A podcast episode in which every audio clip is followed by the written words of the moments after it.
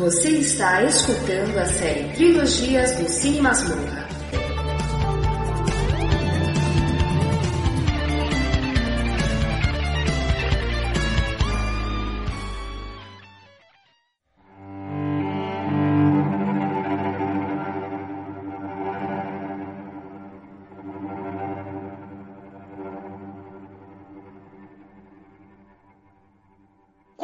Visita o site oficial do cineasta austríaco Ulrich Seidel, uma série de palavras começa a rolar pela sua tela. Presumivelmente essas palavras o descrevem. Diretor, roteirista, produtor. Logo após vão aparecendo alguns rótulos que fariam seu colega dinamarquês, o diretor Lars von Trier, muito orgulhoso. Voyeur, misântropo, cínico, pornógrafo social. Daí por diante. Parece até um pouco juvenil, né, por parte do Seidel, se gabar desses adjetivos, mas é difícil negar que eles são aplicáveis a ele. O diretor de 64 anos de idade tem filmes que remontam à década de 80, visões de uma humanidade tão imperfeita e ele as mostra com uma precisão de bisturi cirúrgico e de uma maneira que faz com que os filmes de seu colega austríaco Michael Haneke pareçam uma maratona de filmes da Doris Day. Um dos seus projetos mais ambiciosos até hoje, a série de três filmes Paradise, ou Paraíso aqui no Brasil, faz dessa visão difícil e por muitas vezes repelente que elas gerem uma análise interessante. O projeto Paraíso foi inicialmente composto para ser um único filme com três histórias. Apenas no curso da pós-produção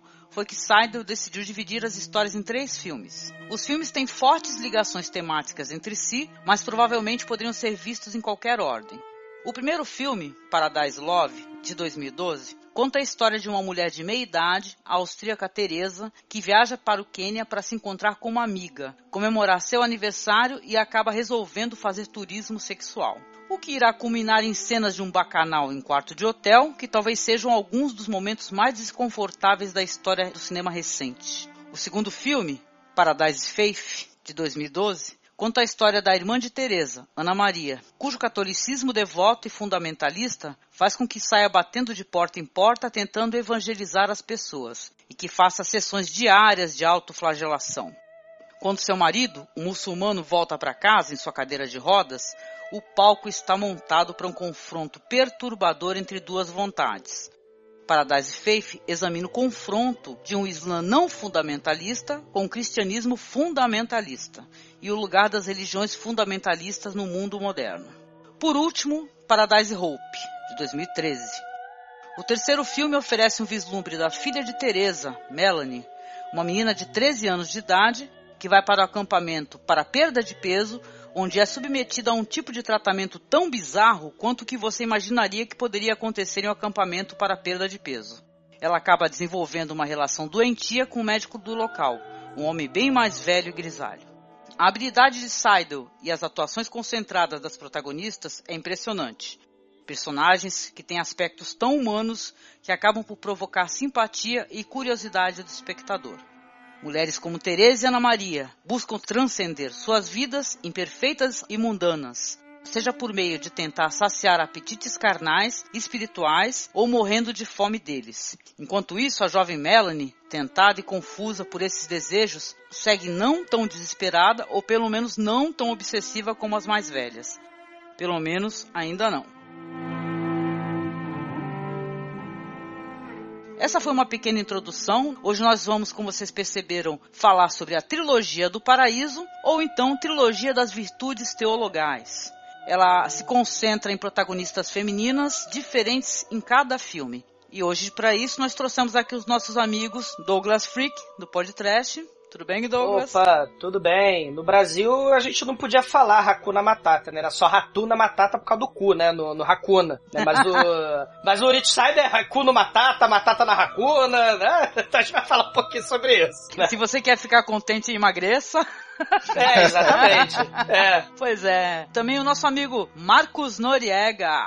Opa, tudo certo? É, é, palavras do Werner Herzog. A única vez em que o cinema realmente me transportou pro inferno foi assistindo a trilogia Paraíso do Yurik Seidel. Olha só. Palavras de uma pessoa que, né, é conhecida por seu trabalho também, que é um trabalho que confronta, né, o espectador. É um choque, né? E, e, e Angélica, só para começar, eu gostei muito da introdução que você fez. E Obrigado. essa questão que tem a, a, pecha de pejorativo, o choque, o explo... vamos dizer o exploitation, né? Que o objetivo seria é, jogar na cara um choque gratuito, mas o choque é subversivo, né? E eu acho que é exatamente essa a intenção do, do diretor, né? A gente tem o Herzog, o, o John Waters também, ele elogia o Seidel, né? Então, o choque, ele não é gratuito, ele é subversivo, né? Claro. O, né? Questão dessas obras, assim, que elas incomodam o espectador, né? Então, é, esse, esses filmes, eles são filmes que eles, é, ou a pessoa se interessa muito e gosta, ou ela odeia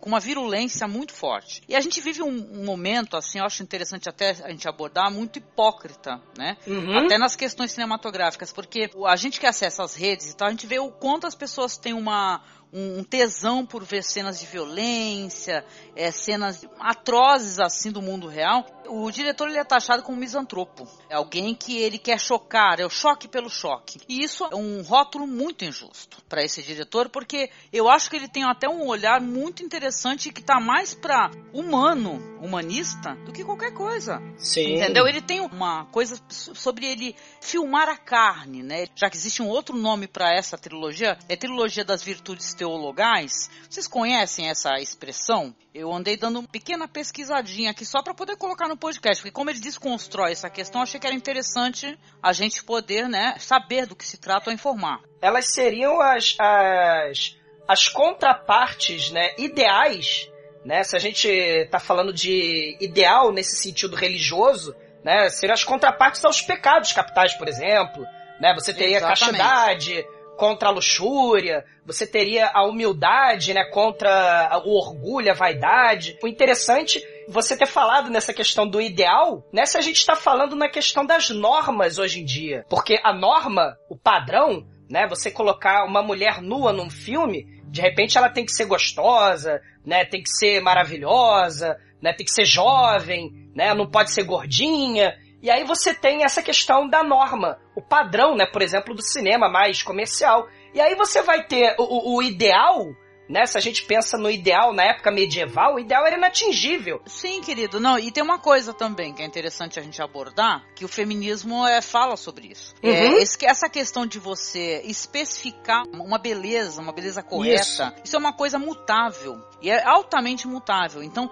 quer dizer que você falar assim que isso ou aquilo é belo, entendeu? Você está querendo dizer que existe um padrão para isso, né? Ele colocou isso daí, inclusive, claro, é, é, são cenas impressionantes, inclusive maravilhosas. É a questão da, da normatividade, né? O que, que a gente está acostumado? A gente assiste às obras cinematográficas e a, e a, nudez, ela é tratada de uma maneira específica, não é? Isso. As mulheres isso. vão ser bonitas, vão ser atraentes, não vão haver seios caídos, não vão haver rugas nem barriga. Isso daí transforma a nossa cabeça e nos faz, né, querer aceitar só certa espécie de pessoa, que só certa espécie de humano tá correto. E ele desconstrói isso daí também, entendeu? O trabalho de atuação dessa atriz do primeiro filme, que a gente vai mencionar depois mais aprofundadamente quando chegar no tema, é, ele é maravilhoso, ele é um trabalho muito grande de entrega. Então é. E ele... não é caricata, né? E ela foge da caricatura Exatamente. também, né? Exatamente. Então eu acho isso muito corajoso, né? Eu não assisti alguns trabalhos dele aí que são muito mencionados. Acho que você até chegou a assistir. Talvez você pudesse até comentar, né? Import Export, né? Sim. É, é, ele, ele pega a, a, a, o que seria a pessoa normal, vamos dizer assim, e tenta investigar essa, essa pseudo-normalidade, né? Então, por exemplo, tem o, o, o Import Export fala justamente de uma questão que está em voga na Europa, né? Já, vamos dizer, desde o final dos anos 80, né? A questão da imigração, a pobreza, né? Então, desde o fim da União Soviética, né, e a questão da, da migração em massa do leste europeu para os países mais ricos da Europa, a gente até falou um pouquinho sobre isso lá na trilogia Pusher, o Import Export vai falar justamente essa relação da, da classe média mais abastada, né, da, da Áustria, e recebendo essa leva de imigrantes do leste europeu. Você vai ter a empregada doméstica, você vai ter o cara que faz aqueles trabalhos, faz tudo, né, o cara que transporta é, é, mudança, a menina que vira enfermeira ou a menina que vira prostituta. Então o import export, né, mostra justamente esse lado, né, é, das relações humanas, né, só que numa questão é numa perspectiva de, de, de baixo para cima, né? O, o, rico, vamos dizer, o austríaco, né? E você tem o pessoal que depende, né? O pessoal que vem de, de outros países, né? Mais empobrecidos. E essa relação, né? De rico, pobre, de classe social, isso aparece também no, no na, primeira, na primeira parte do filme é o Love, né? O Paradise Love. Tem muito isso, né, Douglas? O, o pobre, isso. o rico, o negro, o branco, o velho, o jovem, né? Isso, ele investiga a, a, a, a aparente normalidade, que não existe, né? O normal era uma construção ideal, né? Idealizado. O padrão ele é idealizado, ele é inatingível. Se a gente for, pô, a gente mora, por exemplo, no Brasil, a gente olha, abre uma revista, né? Abre um jornal, vê uma novela da Globo, ou, ou vê, né, é, é, é um outdoor, parece que a gente tá na Suécia. Né? Nossa, é, é, é, surreal, a, cara. É surreal. é surreal. As modelos, né, são todas louras, brancas, de olho azul, né? E, e, então, assim, esse padrão de normalidade é, é, é inatingível, né? E, e, nem, é, e por isso que é, precisa ser, né, é problematizado Combatido, exato nós somos o que ocasionou isso daí, né? Nossos transtornos isso. sexuais, nossos problemas de relacionamento, né? Isso. E, né, existe um, um, filósofo, Michel Foucault, ele fala justamente da normatização e padronização dos corpos a partir do século XIX. Que até esse nome norma, isso existe a partir do século XIX, né? Então, antes era o ideal, né? Você tinha o ideal que era divino, né? A perfeição só podia ser divina. Agora você tem a burguesia, os liberais no poder, e aí você tem todo um padrão padrão, a estatística, o controle dos corpos, a disciplina, como o corpo tem que ser, né? O melhor corpo tem que ser, claro, não foi por acaso, né?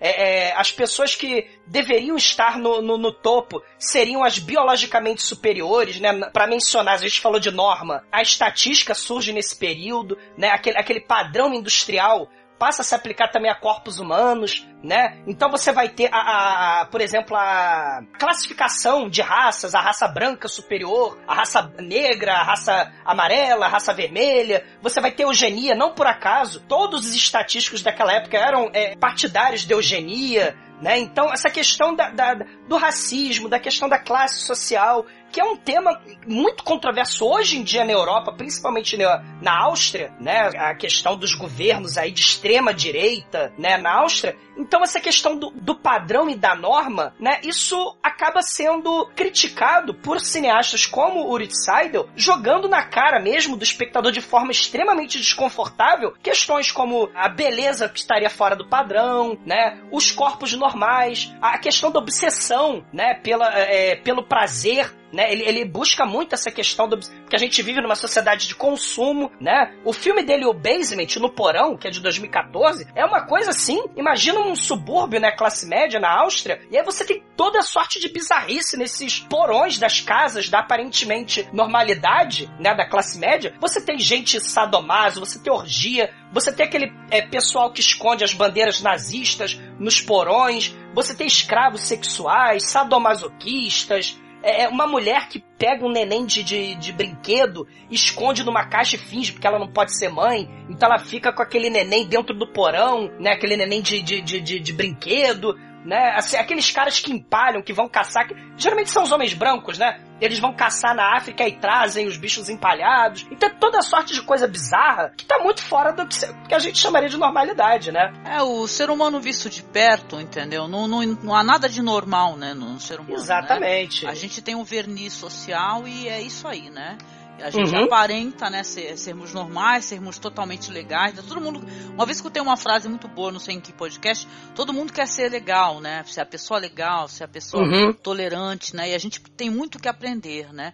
E esse filme ele coloca isso daí, ele, ele, te, ele te confronta, né? Ele te provoca, né? Porque você é provocado que você está acostumado aos padrões, você está acostumado a assistir o cinema norte-americano, você está acostumado, vai, nós não, né? Faz anos, pelo menos para mim, assistir uma novela da Globo. Então você tem aquele negócio do, do, padrão de beleza, do padrão de comportamento, de edição, padrão de edição. Né? Exatamente. Né? Quando a gente tem uma lupa, a gente coloca na, em cima dessas pessoas, a gente vê que as coisas são muito diferentes, né? Ah, sim, sim ele, ele, é muito comparado com o Hanek, né? E, e só, só, que assim, o Hanek ele mexe com questões assim, vamos dizer, você falou muito bem, Angélica, da carne. né? A questão do corpo. O Haneck é mais assim, acho que o lado psicológico, né? Os traumas, a depressão. Psicológico. É... Ele é um cara mais carnal nesse sentido, né? Isso. O Haneck é, é mais denso, pesado, é. É, propositalmente pesado e formal, enquanto que é. o Seidel, ele tem um, um, ali um humor subterrâneo, é o humor do ridículo,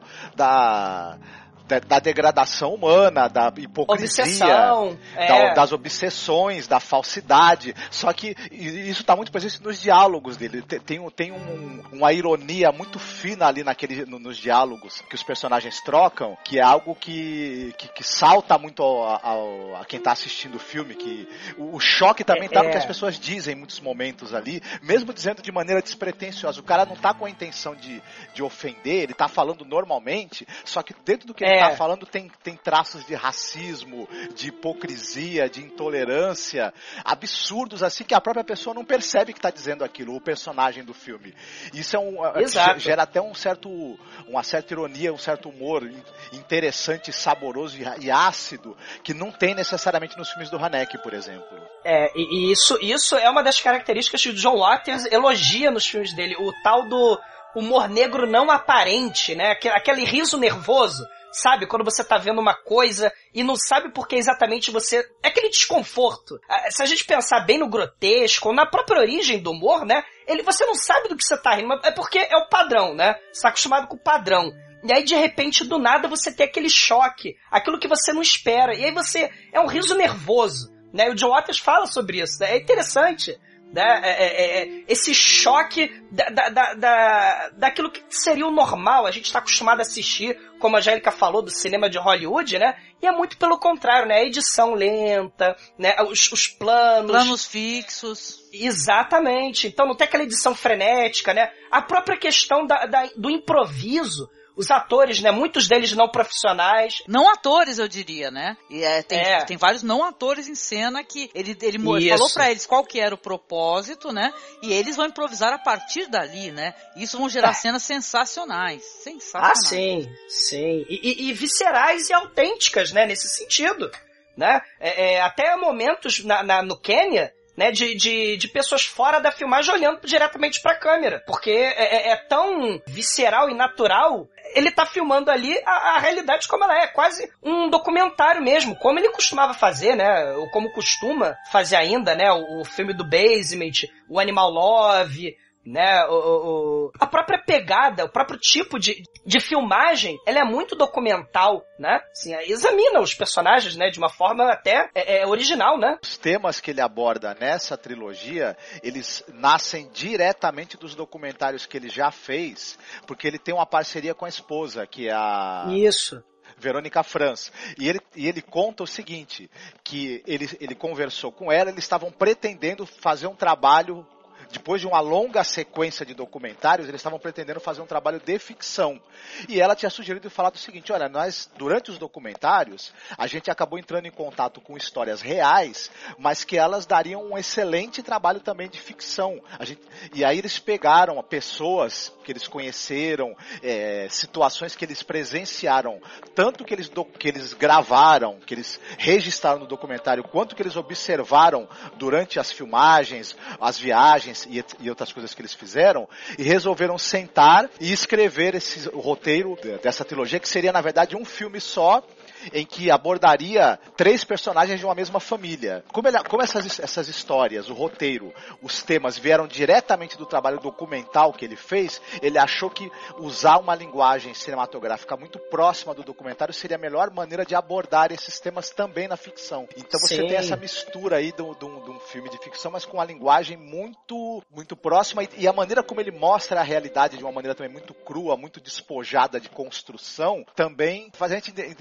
determinados momentos, achar que tá vendo um documentário. É bem bacana isso. E, faz o choque ser maior, eu acho, né? E faz, faz o choque ser maior. Até é, a gente pode até falar um pouquinho sobre isso mais adiante, né, durante os filmes, mas essa artificialidade, por exemplo, de uma realidade construída teoricamente cinematográfica, a gente vai ter isso no primeiro filme, né? O que, que é aquele, aquela, aquela é, é, pousada, pensão, né? Que é aquele hotel, né? Onde, onde as, os maiores estereótipos estão ali, né? Um resort, né? Você tem os africanos de zebra. O maior estereótipo impossível, né? Hakuna Matata pra cá, Hakuna Matata pra lá, tambor. E, e no segundo filme, o diretor e a, e a esposa dele se basearam no, numa personagem bizarra, de verdade, né, para fazer o segundo filme, o Jesus You Know, que é um documentário também do Seidel, né, que falava também sobre várias formas de fanatismo religioso. Uma das é, é, entrevistadas, uma da, um dos temas do documentário, uma das personagens do documentário, vai servir de inspiração para a protagonista do segundo filme, né? Então é, é, hum. isso mesmo, Marcos, é isso aí. Muito legal, sim, né? A obra dele anterior acabou transcendendo, né, e veio para esses filmes aí, que ele tinha intenção de fazer um filme único, né? Ele viu que não ia rolar, não ia ter condições, né? Não é, não é qualquer um que consegue ser um Belatar, né, querido, né? Um... Sim. ele terminou com 90 horas de fotagem. Nossa ele senhora. terminou de rodar o que seria o material para um filme, que seria um para Paraíso seria um filme só. Aí ele falou, gente, não vai dar não. Sim. os três filmes têm quase cinco horas e ainda assim de 90 horas ele enxugou para cinco, já foi bastante Muita coisa. coisa que ele cortou, né? É.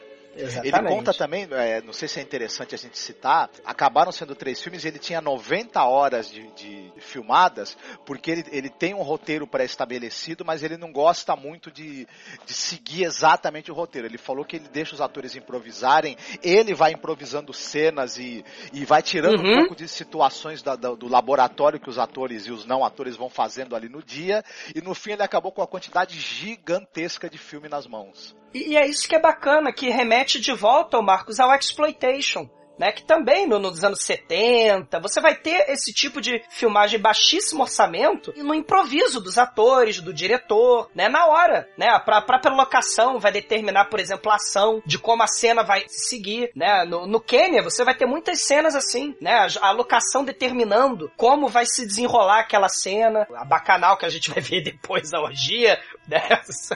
Isso é bacana. É, é, fica um troço visceral, fica autêntico, né? Ele aproveita o máximo daquele lugar, dos atores, o que eles podem, dos não atores, né, Angélica? O que, que eles podem uhum. produzir, né? Sim. Tem uma questão, porque no cinema existe uma coisa muito rara, né? Cenas, elas nunca são gravadas de maneira cronológica.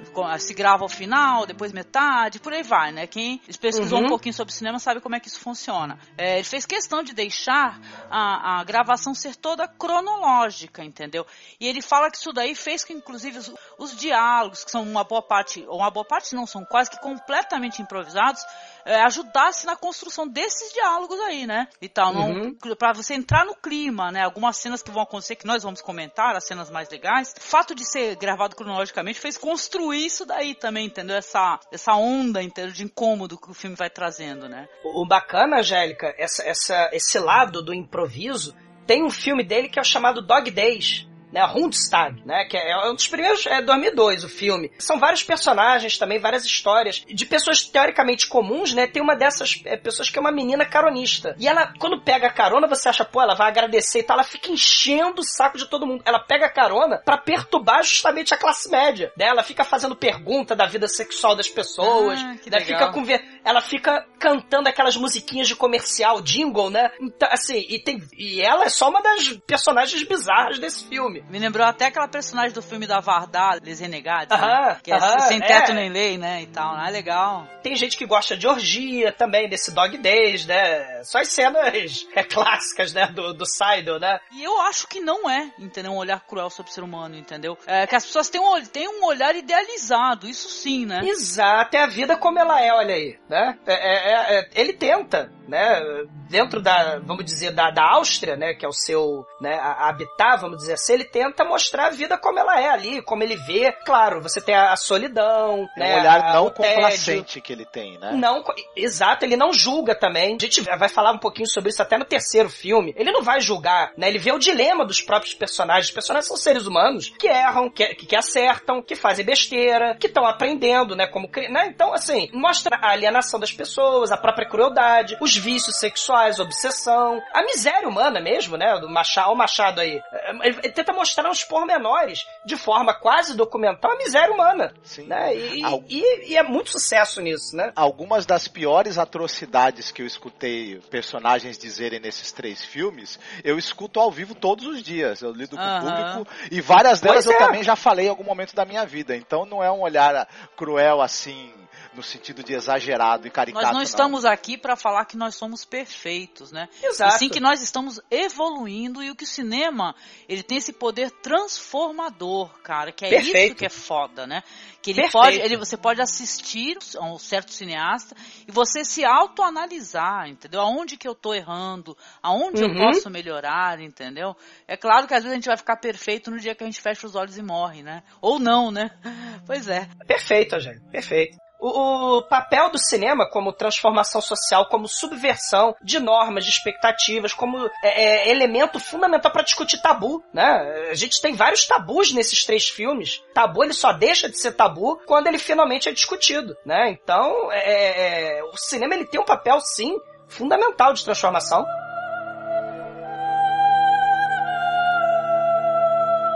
Vamos fazer então uma, uma pequena biografia do Rick Seidel antes de começar a abordar os filmes? Uhum. O que, que nós temos até agora, mais ou menos aí, galera? Ele nasceu em 1952 na Áustria, em Viena. Ele até hoje reside na Áustria, inclusive, né? Ele é de uma família bem católica. É engraçado que isso aí vai transparece depois no trabalho que a pessoa faz enquanto cineasta e nos temas que ela aborda, né?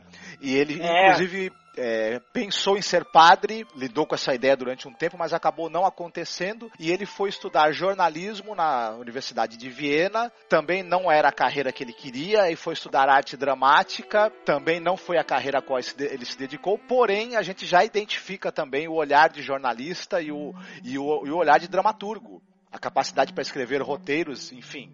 To, toda essa experiência Sim. ele foi usando mais para frente. Finalmente, ele cursou a Academia de Artes Cinematográficas de Viena achou a profissão que ele que o interessava, começou fazendo curtas metragens, ele fez bastante coisa para TV, até porque a lógica do, do, dos diretores de cinema da Áustria é começar trabalhando na TV estatal, produzindo coisas para TV, porque você não tem grandes estúdios na Áustria. Aí ele, quando ele já estava trabalhando em curtas metragens há um certo tempo, lá pelo terceiro, quarto ano de carreira dele como cineasta, que ele dirigiu o primeiro longa e aos poucos foram se seguindo diversas premiações, ele, ele logo foi ganhando um, uma moral muito grande enquanto cineasta, porque ele já, desde o início, desde, desde os primeiros longas, ele trata de temas muito complicados, humanos, com uma visão muito única e ele é figurinha fácil aí em júri de festival, né? O pessoal adora chamar Sim. o Eric Seidel como jurado para festivais importantes. Um filme que eu tinha assistido dele, que é, que é o Animal Love, né? Que é, é bizarro, gente. Porque a gente fala a relação, né? De, de, de uma pessoa classe média normal com seu cachorro, né? Então ele pega exemplos extremamente grotescos, né? De pessoas substituindo mesmo relações humanas, né? Até amorosas com, com, com, com, os animais. Então é um negócio assim totalmente fora do que a gente chamaria de padrão, né? Então ele, busca esses temas é, é, é, grotescos, chocantes. Isso me atrai. Eu não sabia, não conhecia ele direito. Eu já tinha visto, né? O, o, o, o segundo filme dele, né? Dessa trilogia, o da fé, e já tinha visto o Animal Love, mas assim eu, eu não tinha associado o, o, o, o diretor, né? O do Porão também, né? Que tem, meu Deus, tem a Dominatrix. e o escravo sexual dela no porão. É um negócio assim. Esses temas, né, é, é, é, tabus, me interessam no cinema justamente porque quebram essa, essa lógica de que o cinema tem que ser aquela coisa pipocona, né? Tem que ser, e, e ele tem uma sensibilidade para detectar, né, dentro da realidade, aquele elemento é, é, é, que, que pelo choque, pelo subversivo, você acaba não tendo como não discutir sobre aquilo, né? A própria questão do fanatismo religioso, ou as obsessões das pessoas, né? Seja ideológicas, sexuais, né? E, e, até como questão de tentar se conformar aos padrões da sociedade de consumo. É um cara, é muito legal. Os trabalhos dele têm esse viés, né? E, e isso é muito, muito enriquecedor. E descobri depois, para gravação desse programa, né? Descobri depois que a grata surpresa de que é o mesmo cineasta, né? Pô, é mó barato, muito legal mesmo. Sim. Né? Ele é casado com a Verônica Franz, que é a grande parceira criativa dele. Ela é uma excepcional roteirista, então ela é o grande apoio que ele tem para trabalhar e desenvolver essas temáticas espinhosas que a gente vê na obra dele. Né? E parece que eles se casaram, parece que eles se casaram depois do Animal Love. Numa dessas entrevistas, né, coletivas de, de, de, de jornalista, ele é jornalista, né, entrevistando ele, ela, ela falou, nossa senhora, eu nunca queria querer conhecer o diretor que fez que, que, que, tratou desses temas e tal. Mas depois ela entendeu, se apaixonou, né? E, e agora eles têm uma parceria muito bacana de criação, né? É uma parceria conjunta, né? É, é, e, e, é muito legal os trabalhos dos dois, né? É, o roteiro. Uhum. Né?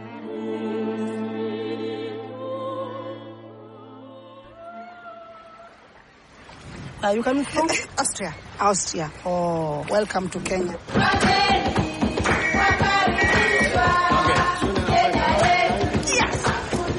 Du das hier? Ich bin interessiert, mir vorhin sehr schon aus. Ach so. Das Fremde ist der Reiz, verstehst du? Das ist mein Bett umfallen, aber sagst du, ne? Also, ich was kannst du sagen? Das versteht eh kein Mensch. Ach so.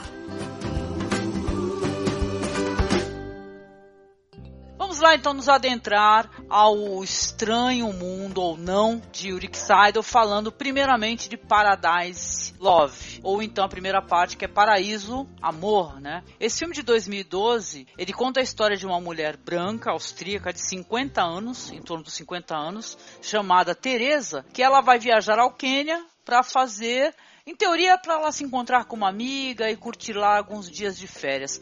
Porém, é aniversário gente... dela, né? Exatamente. Aniversário. aniversário dela, porém a gente vem descobrir que ela vai fazer turismo sexual, né? Ela, no começo do filme ela deixa a filha na casa da irmã, que a gente vem descobrir depois que se chama Ana Maria, e ela vai lá então para o Quênia e a gente vai ter aquele festival do turismo, né? E da desigualdade e todos os preconceitos que são totalmente externados sem nenhuma vergonha, né? Chega a ser impressionante. Essa atriz, a Margaret Teasel, ela tem uma das interpretações mais sensacionais e entregues que eu já vi na, na, na minha existência, entendeu? Sim.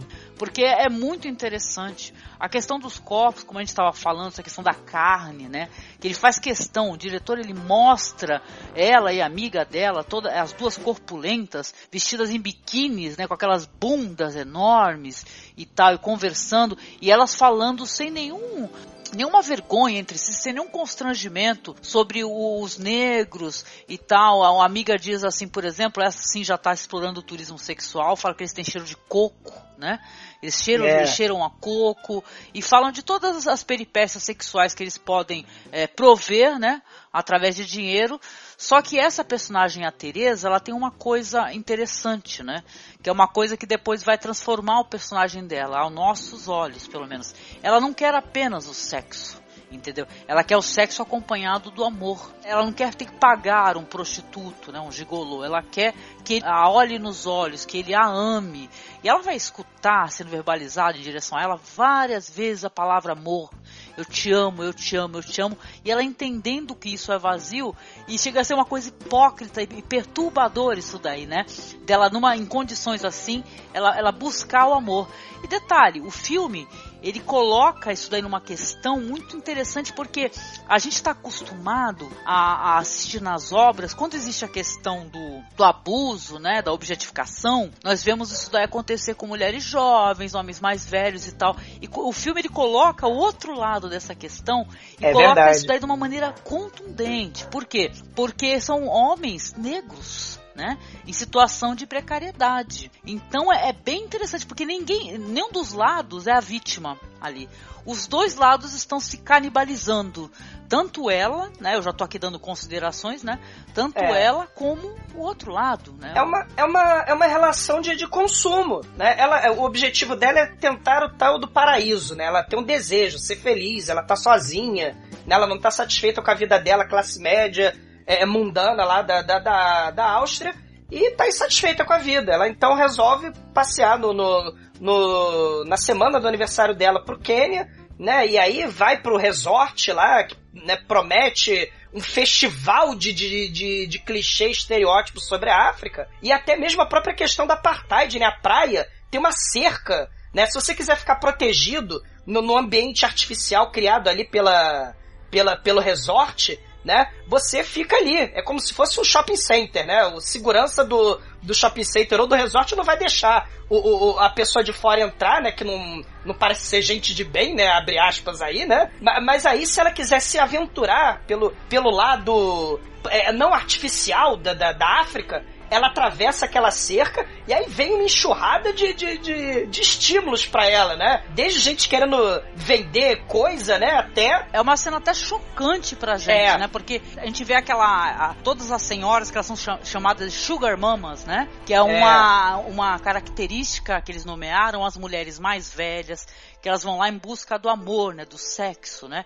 e tal, né? Solitárias e tal. Eles, eles, eles, já, eles já entendem o papel deles dentro dessa situação. E, é, e é bem interessante porque você vê que, que elas estão todas naquelas é, cadeiras reclináveis, deitadas, maravilhosas, às portas de um resort incrível, né? É. E um cordão isolando eles é dessa área. ali, né? É um é, é, apartheid, exatamente. E eles todos de pé tanto oferecendo lá suas bugigangas, colares, pulseiras, anéis, né? Como oferecendo a si mesmo, né, pra ela. Exato. É, é, Angélica, é um, assim, é, eu, não, eu não tinha visto esse filme antes, né? Seu caramba, né? É, é, é chocante, justamente por, porque trata dessas questões que são comuns pro, né, somos países de Brasil, né, a questão do turismo sexual, isso não está distante da gente. O sudeste da muito pelo contrário, né, tá aí o Anjos do Sol, né, que também remete a questão da exploração sexual infantil, né? É um filmaço, vejam, né? A questão da menininha de 12 anos que também a família vende para ser escrava sexual, para ser prostituir na, nas estradas, né, pelos caminhoneiros. Então, o turismo sexual, né, em países como Brasil, Tailândia, Indonésia, isso não está distante. Né? E, e, na África também, a questão Sim. da miséria. É engraçado nesse filme, você vê isso daí dentro de uma outra realidade e numa situação inversa. Né? Aonde você está é. vendo as mulheres que vão lá fazer turismo isso. sexual, que vai render uma cena mais no final do filme que a gente vai comentar, que é uma cena é, degradante, angustiante, para caramba, entendeu? É. Mesmo. É, é e, e, e, o detalhe é que a, arte, a tal da artificialidade, né? Vamos dizer assim, a gente tem aqui no Brasil também essa esse, ah, a cordialidade, o jeitinho do brasileiro, né? O brasileiro é sorridente, então você tem aquela artificialidade do de shopping center, né? O, os africanos lá, os, os serviçais, né? Dessas ricas brancas que vêm da Europa, né? Você tem aquele bar, e aí o, o, o, moleque tá sendo humilhado. O garoto lá, o empregado, tá sendo humilhado pelas é, é, duas as, clientes turistas. As, as duas né? clientes, né? Que elas ficam é. pedindo para ele, ele repetir palavras é, na língua dela e quando ele tenta falar, ela, ela, elas riem muito, né, e tal. É, né? pa é, parece assim, que é assim, aquele verniz social, né? É. Porque a gente tem ela no começo do filme, parece que ela é uma, uma cuidadora de pessoas doentes, né, com doenças é, mentais e tal. É, parece que aquele verniz social, a partir do momento que você viajou, você está, você está em férias, você está em férias da, da, da, da tua é, moralidade, né? Parece você fica isso, impune, né? Exatamente, é né? essa. É. Você está em férias de, de, ser uma pessoa com qualquer princípio, você se despiu disso e você vai fazer, né? E falar você coisas impressionantes. Deixa de ser uma pessoa séria. Essa, essa cena em particular em que as duas estão conversando no bar e, e, estão pedindo para o atendente do bar repetir algumas palavras e estão rindo da, do, do, da, da, maneira como ele pronuncia, do jeito dele, é, é, exatamente a cena de. É, ela brinca com essa coisa de duas pessoas num zoológico olhando um animal exótico. Isso aí. É, é Isso chocante. Aliás, esse sim. filme ele é permeado de um, de um os diálogos, as, as, atitudes, ele é permeado de um racismo, que é uma coisa que é gritante, é um negócio que você fica até assim. Eu me lembro que eu, que eu ficava completamente chocado assistindo. Só que, ao mesmo tempo, é, a gente também não fica é, julgando essas mulheres de uma maneira tão severa, porque a gente também é, compreende que isso tudo é uma coisa que é construída na cabeça delas, esse mito do, do, do africano é. como objeto sexual. Do negro pirocudo, né, e tal. Isso, é.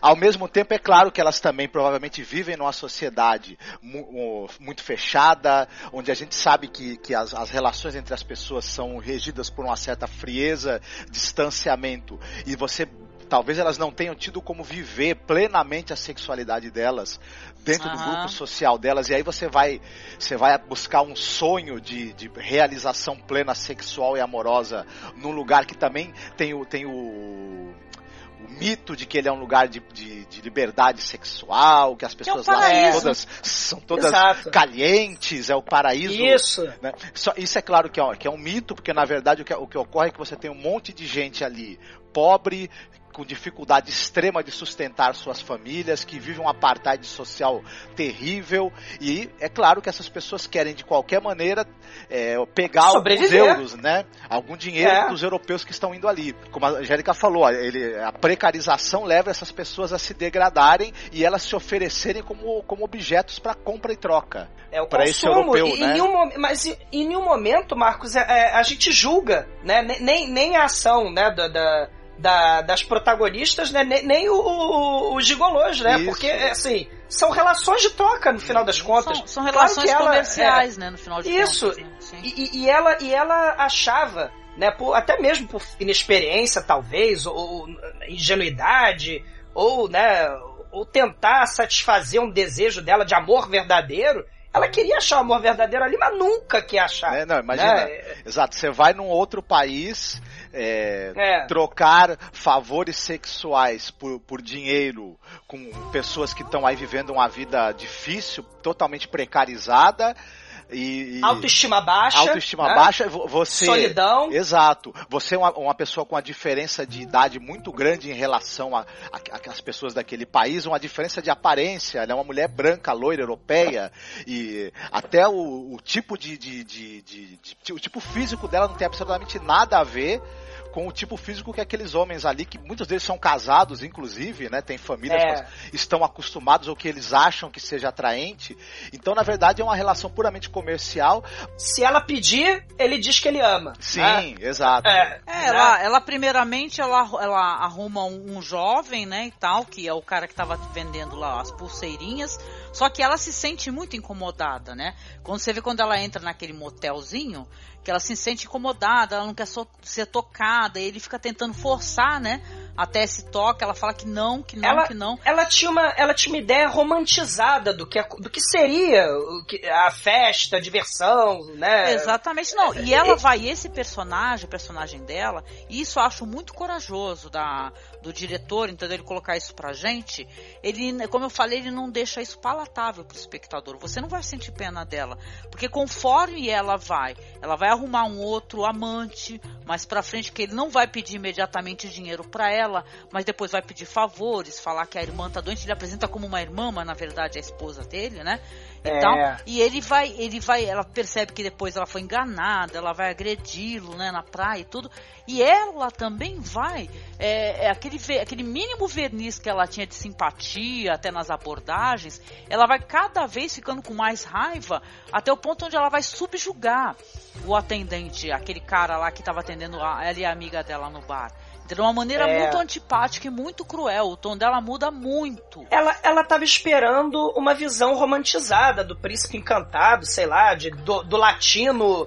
É, do latino, do amante é, é, é, de um país, né, de terceiro mundo. Ela tava esperando. Ela queria um uma- núbio, é, É, é, é. uma potência sexual que a É. amasse e tal. Só que nesse sistema dela que Aí- ela entrou, que ela se adentrou, não É. existe isso daí, porque as pessoas estão desesperadas, entendeu? Estão tão desesperadas quanto ela, né?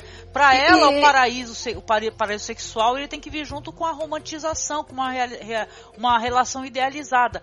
Pra ele é a mesma coisa, ela é a fonte do dinheiro, da sobrevivência. Isso. Então- Só que esse paraíso, impossível, né? Numa situação de apartheid racial, social, né? De precarização, de pobreza extrema, né? Então é sobrevivência de um lado e ela lá é, é- é querendo achar o amor verdadeiro, né? Então ela fica com uma raiva quando o choque de- da descoberta, né? É, Às vezes, é, quando a pessoa é, fica com raiva, né? Quando descobre, é, quando descobre uma verdade é, é, é, é intolerável, né, para ela, porque você tinha, é, sei lá, uma vida de classe média. Não, uma, até digo mais, meu amigo, uma verdade sobre si mesmo, entendeu? Perfeito. Porque ela, ela vai ter, você vê que ela é muito solitária, ela fica o tempo todo deixando Uhum. mensagens no celular da filha que quer falar com a filha, no dia do aniversário, a filha não retorna as ligações para ela.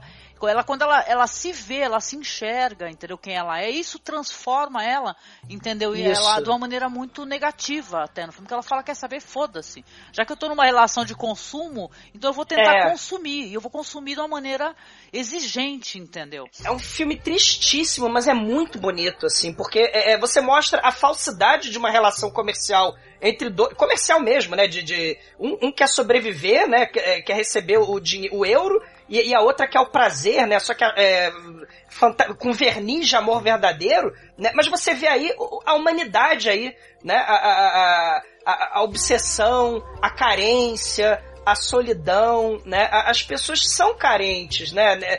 Principalmente é, numa sociedade que a todo momento pede que você seja perfeito, que você julgue todo tempo, todo mundo, né? Você tem que mentir. No currículo, no nosso currículo, né? A gente bo- bota o currículo nas empresas, a gente tem que dizer que nós somos os super-homens, né? Somos as pessoas sem defeito, né? Então, é, é, e, e aí ela, ela num, num choque desse, quando ela descobre que aquilo ali é só é prostituição, é turismo sexual, ela chora no primeiro, depois ela vê que o cara só quer o dinheiro dela na segunda tentativa, né? Ela fica com raiva, com desdém, né? Mas ela acaba aprendendo que aquilo ali é um jogo, é, É a máscara da sociedade, né? E isso é a humanidade. Uma coisa que eu queria chamar a atenção também para que a gente possa falar sobre é a maneira como foram filmadas e fotografadas as cenas, né? Que eu Uhum. acho que é- é- são dois é, é, fotógrafos importantes que eu não, agora eu não lembro infelizmente o nome deles, né? Mas eles fizeram uma, uma fotografia. Tem momentos que, por exemplo, ela tá à noite, né? Ela vai buscar lá o amor nessa, nessa região de cortiços, né? E tal, de favela. E é fotografado totalmente à noite. São cenas escuras. Isso é muito Uhum. curioso, isso daí, assim, pra mim. Não sei se pra ti foi, né, Douglas? Ah, muito Mas essas cenas muito de, de bares, bares escuros, ela numa As pessoas rua, olhando to- pra câmera. Exatamente, né? totalmente sem nenhuma iluminação, né? A única É. iluminação que tem ao fundo é o bar, né? Isso foi assim, é, de maneira imagética pra mim foi sensacional também porque dá dá uma claustrofobia. Sim, e isso me lembrou muito o John Waters, porque ele também filmava com, com os personagens dele grotescos, vamos dizer assim, né? Você tinha a Divine, né? Você tinha aqueles outros personagens que o objetivo era provocar o choque mesmo, né? E, e ele filmava na rua, né? E as pessoas não sabiam que estavam sendo filmadas, né? É, é, o orçamento era muito baixo, então é totalmente espontâneo nesse sentido, né? E, e você tem o diretor com uma câmera na mão e, e- a protagonista na cena, sendo que a cena é um gueto da, da- do Quênia, é, é uma, é uma favela no Quênia, né? Então você tem aquele lixo que vai chocar muito a, a- a- os, os espectadores lá europeus, a, a rua, né, de, de um gueto, né, de uma, de uma de uma favela, você vê como é que, como é, que é o lixo na rua, os animais. Sem nenhuma né? iluminação à noite, esgoto. impressionante. Sem... Exato. E são né? cenas A questão- totalmente improvisadas, né? Isso é Exatamente. muito, muito interessante, porque é, algumas interações elas são totalmente fortuitas, né? Isso é muito curioso. Esse ar documental é maravilhoso. É, a- a as, as cabaninhas, né, as casinhas sem, sem luxo nenhum, elas são daquele jeito mesmo, né? Os bares, né? Tocando aquela, aquela- aquelas musiquinhas deles, né? Então, assim, e, e aí você tem o, o- o contraste, né? Com a, com a artificialidade, vamos dizer assim, do, do resort shopping center, né? Do cinema Hollywood, né? É. Você tem lá a, a coisa totalmente artificial, Aqueles padronizada. programas de turista, né, que fazem, É. hidro- é, fazem hidroginástica, é, É. eles ficam se falando, falem Hakuna Matata o tempo todo, que todo mundo fala isso, né? Aquela coisa totalmente artificial mesmo. E fora da cerca você tem o underground, a vida como ela é mesmo, né? Assim, é, é, é- é muito interessante esse, esse contraste. São vários contrastes, né? A idade, né? A- os prostitutos são, são jovens, ela é mais idosa, os- eles são magros, ela é gordinha, né? Então você tem é, a questão do negro e do, do, do branco, rico e pobre. São vários contrastes nesse primeiro filme, né? Que, claro, um austríaco indo filmar na, no Quênia, né? É, não, e Então- o comportamento dela, que ela vai se tornando cada vez mais abertamente desagradável, egoísta, amarga, né? Ela se decepcionou com o conto de fadas dela, né? Impressionante, cara. É. É. E ela é uma personagem, ela é uma atriz muito concentrada, essa atriz, sabe? E é- ela é sensacional. A Gente, eu- entrega dela. A entrega dela é uma, coisa, uma das coisas mais maravilhosas que eu já vi. Assim, acho que pro artista, o Marcos, que é um cara que desenha e tal, é uma coisa sensacional a, a maneira com o corpo dela, né? Ele se apresenta pra gente a iluminação sobre o corpo dela. Tipo, vamos, vamos, vamos mal comparar, né? A gente geralmente tem aqueles filmes de adolescente descobrindo a vida, descobrindo. Ela tá, assim, de certa forma, ela, na vida dela de 50 anos de, de, de monotonia, de tédio, né? De, de, de Repressão tristeza, de sexual. soli- repressão, conservadorismo lá na, na, na Áustria. Ela parece uma adolescente lá no Quênia. Então ela é, é totalmente tímida na primeira vez lá, ela, ela chora, né, com, com medo do, do, do parceiro dela, mas, ué, ele, ele tava lá pra isso, né? Então ela fala, ó, se, você, se você for ver meu, meu, meu corpo nu, você vai ver que ele vai cair, É, né? Ela É, ensina eles a tocá-la, né? Ela fala É, assim, olha, aquela- você toque meu seio dessa maneira, né? Você, você beija junto, ela começa a ensinar, olha no olho e tal. Ela tá querendo, ela tá querendo ser a, a maestra. adolescente. dessa É, mas ela é uma situação, adolescente né? nessa situação, né? Ela- Ela não, se, ela não entende que nesse momento ela tá agindo como uma consumidora de produto, né? Ela tá, Isso. ela tá, ela tá, ela quer forjar uma situação, você tá eh, forjando É. uma situação que não existe. de entendeu? comercial de margarina, de filme de comédia romântica de Hollywood, Aham. o que quer que seja, é, é- é- é pura fantasia, né? O paraíso, a utopia, né, Marcos, né? O Thomas More, o paraíso ele é uma invenção, né? Onde você idealiza, você projeta teus desejos, suas obsessões, né? É, o, o- o- o paraíso das 40 virgens, espera aí, você, vai você precisa de 40 virgens, né? Do- no, no- no é. paraíso? Tem que ser né? 40 e virgens, viu? É. então são projeções, obsessões, compulsões, né? Olha o Freud aí também, né? no- é, é mu- muito freudiano isso essa questão do sexo, né? Aí tá permeado nos três episódios, né? Nos três filmes, né? O sexo, o impulso sexual, né? E a insatisfação, o desejo. Perguntar pra vocês o que, que vocês acharam que é da- das cenas mais constrangedoras e angustiantes, assim, eh, não pelos motivos, assim, sim pela questão de incômodo que ela traz, que é, que é no dia do aniversário dela, né? Ela não consegue contato com a filha. Mas aí as amigas vão fazer uma surpresa pra ela, né? São ela mais quatro, cinco senhoras e tal, todas já explorando já esse ambiente com muito mais é, é, conforto, assim, muito mais à vontade do que ela. E elas levam de presente pra ela um, um jovem negro, né? E ele tá ali disposto a fazer uma dança pra elas. Ele tem um, no, no pênis dele, ele, ele tem um lacinho, né? Como se fosse um presente mesmo, né? E elas vão fazer uma disputa é, para qual delas vai conseguir deixá-lo ereto.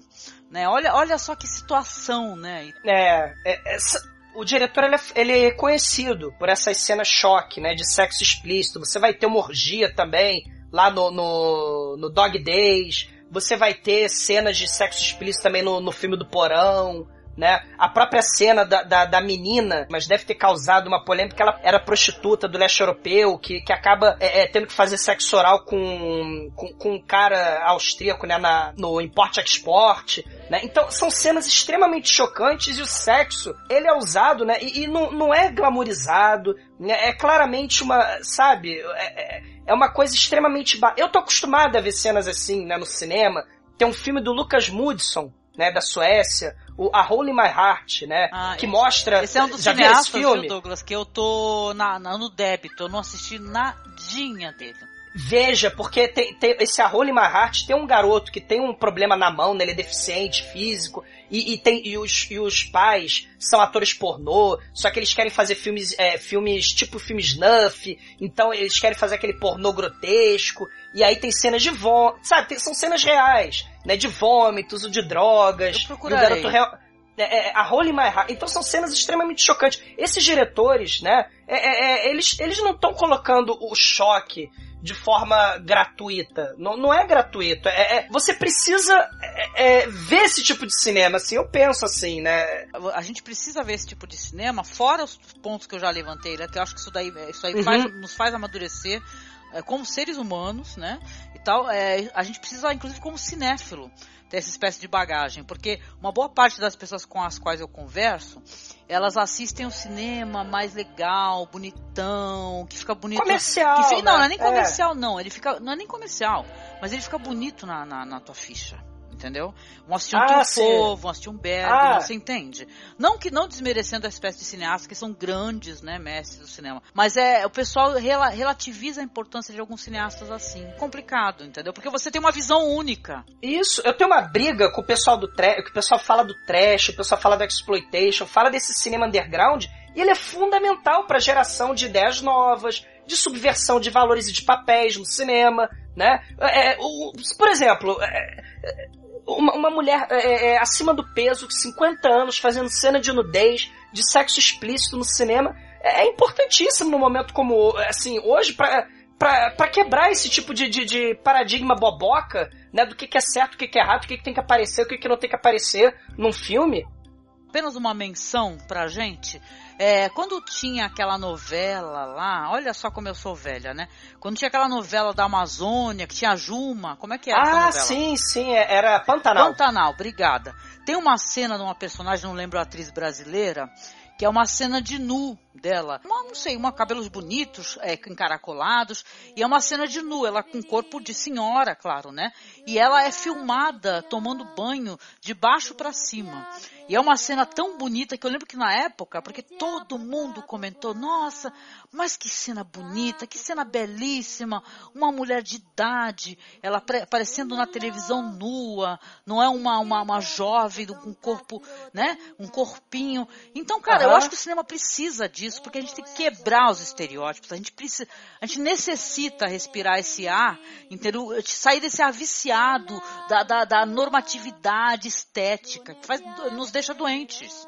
O, o ta- por exemplo, esse tabu, né? A mulher acima de uma determinada idade não pode fazer sexo. Que, peraí, o que, que é isso, né? Então quer dizer, né? Você dá procuração pras pessoas, é. É dessexualizar a mulher de idade, fazem muito isso. Exatamente, né? É, é, são, são, ou seja, a gente tem que quebrar. E diretores corajosos como ele, né? Como o Ritzido, eles mostram justamente essa quebra de tabu. Né? Se você não mostra na tela de cinema, né? O cinema, ele, ele, ele conta a história, né? É, Se você não mostra na tela, não dá esse tapa na, na, na cara, você não vai ver, você só vai ver é, é, a mulher como é, de idade como mãe, vovó, Em compensação, o, por exemplo, Stallone, o Bruce Willis, Bruce Willis, o não, o, o outro que agora virou ator de ação também, depois de mais Bem velho. colocado. O. Neeson. o Liam Neeson, Continuam é. sendo os protagonistas machões e eles sempre são colocados em cena namorando mulheres muito mais novas. Que poderiam Um ser detalhe, filhas você deles. Sim. E você, e você cada vez mais, as mulheres de, de, vamos dizer, né, de, de 50 anos assexualizadas,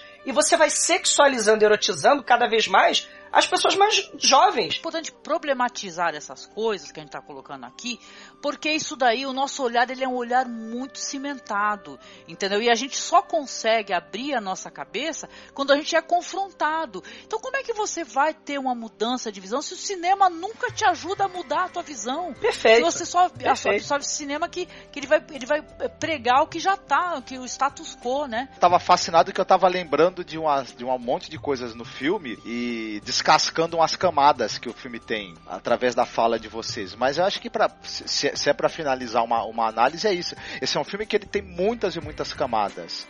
É, é, Você faz a leitura do europeu colonialismo, você tem aí uma, uma, uma metáfora Aham. do colonialismo, uma metáfora aí da, da dificuldade que as pessoas têm em aceitar o envelhecimento e, e essa busca de, de, de determinada época da vida tentar vampirizar a juventude para sugar um pouco que ela pode ter. Você tem essa relação da, da, da prostituição com o cliente, você tem essa relação do.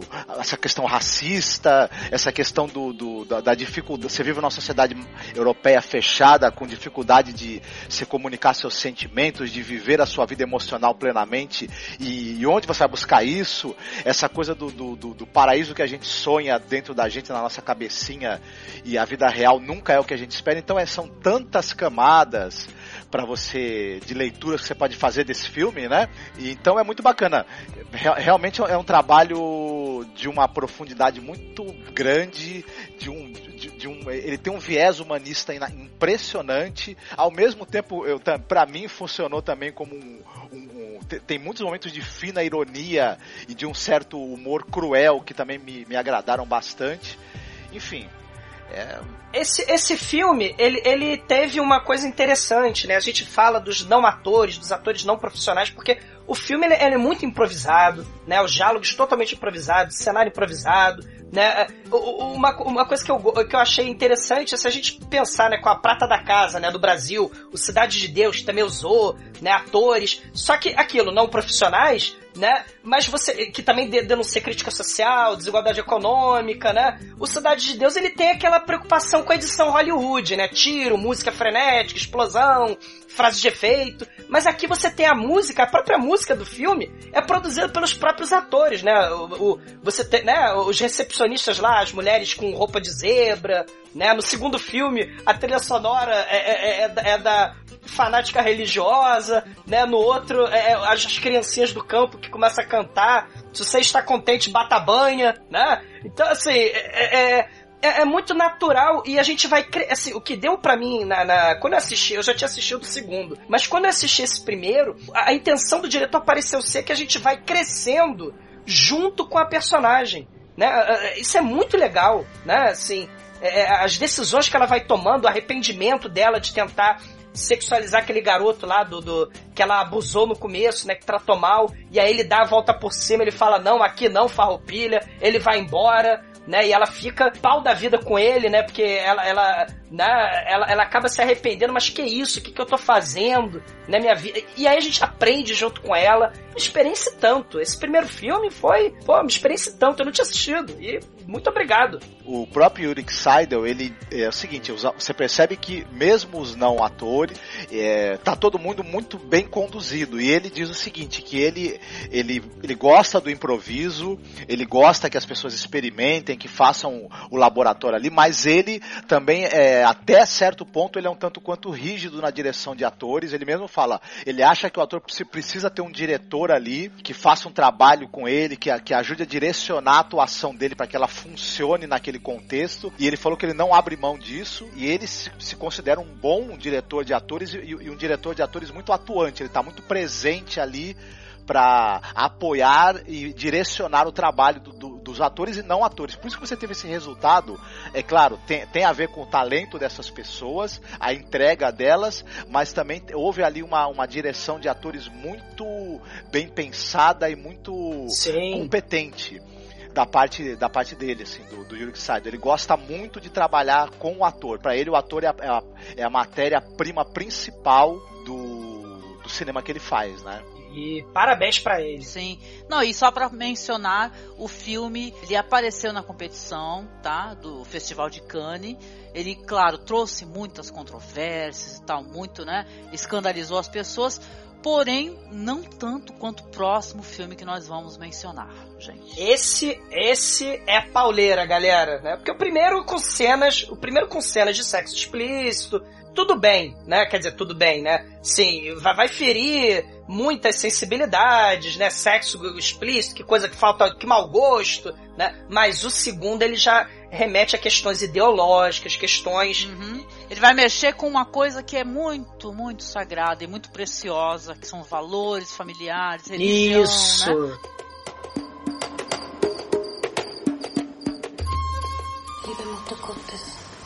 Hilf mir, die Menschen zu bekehren. Die Mutter Gottes kommt zu Ihnen auf Besuch. Kennen Sie die Mutter Gottes? Für die Mutter Gottes muss man sich schon Zeit nehmen. Ich möchte, dass wir beten miteinander, ja? Sie leben in Sünde, begreifen Na, Sie das was ist Sünde? Das ist eigentlich der schwierigste Satz am ganzen Vater Unser ist es. Wollen Sie nicht noch die Mutter Gottes noch ein bisschen segnen? Ja, die Mutter Gottes segnet einen. Ja, gut.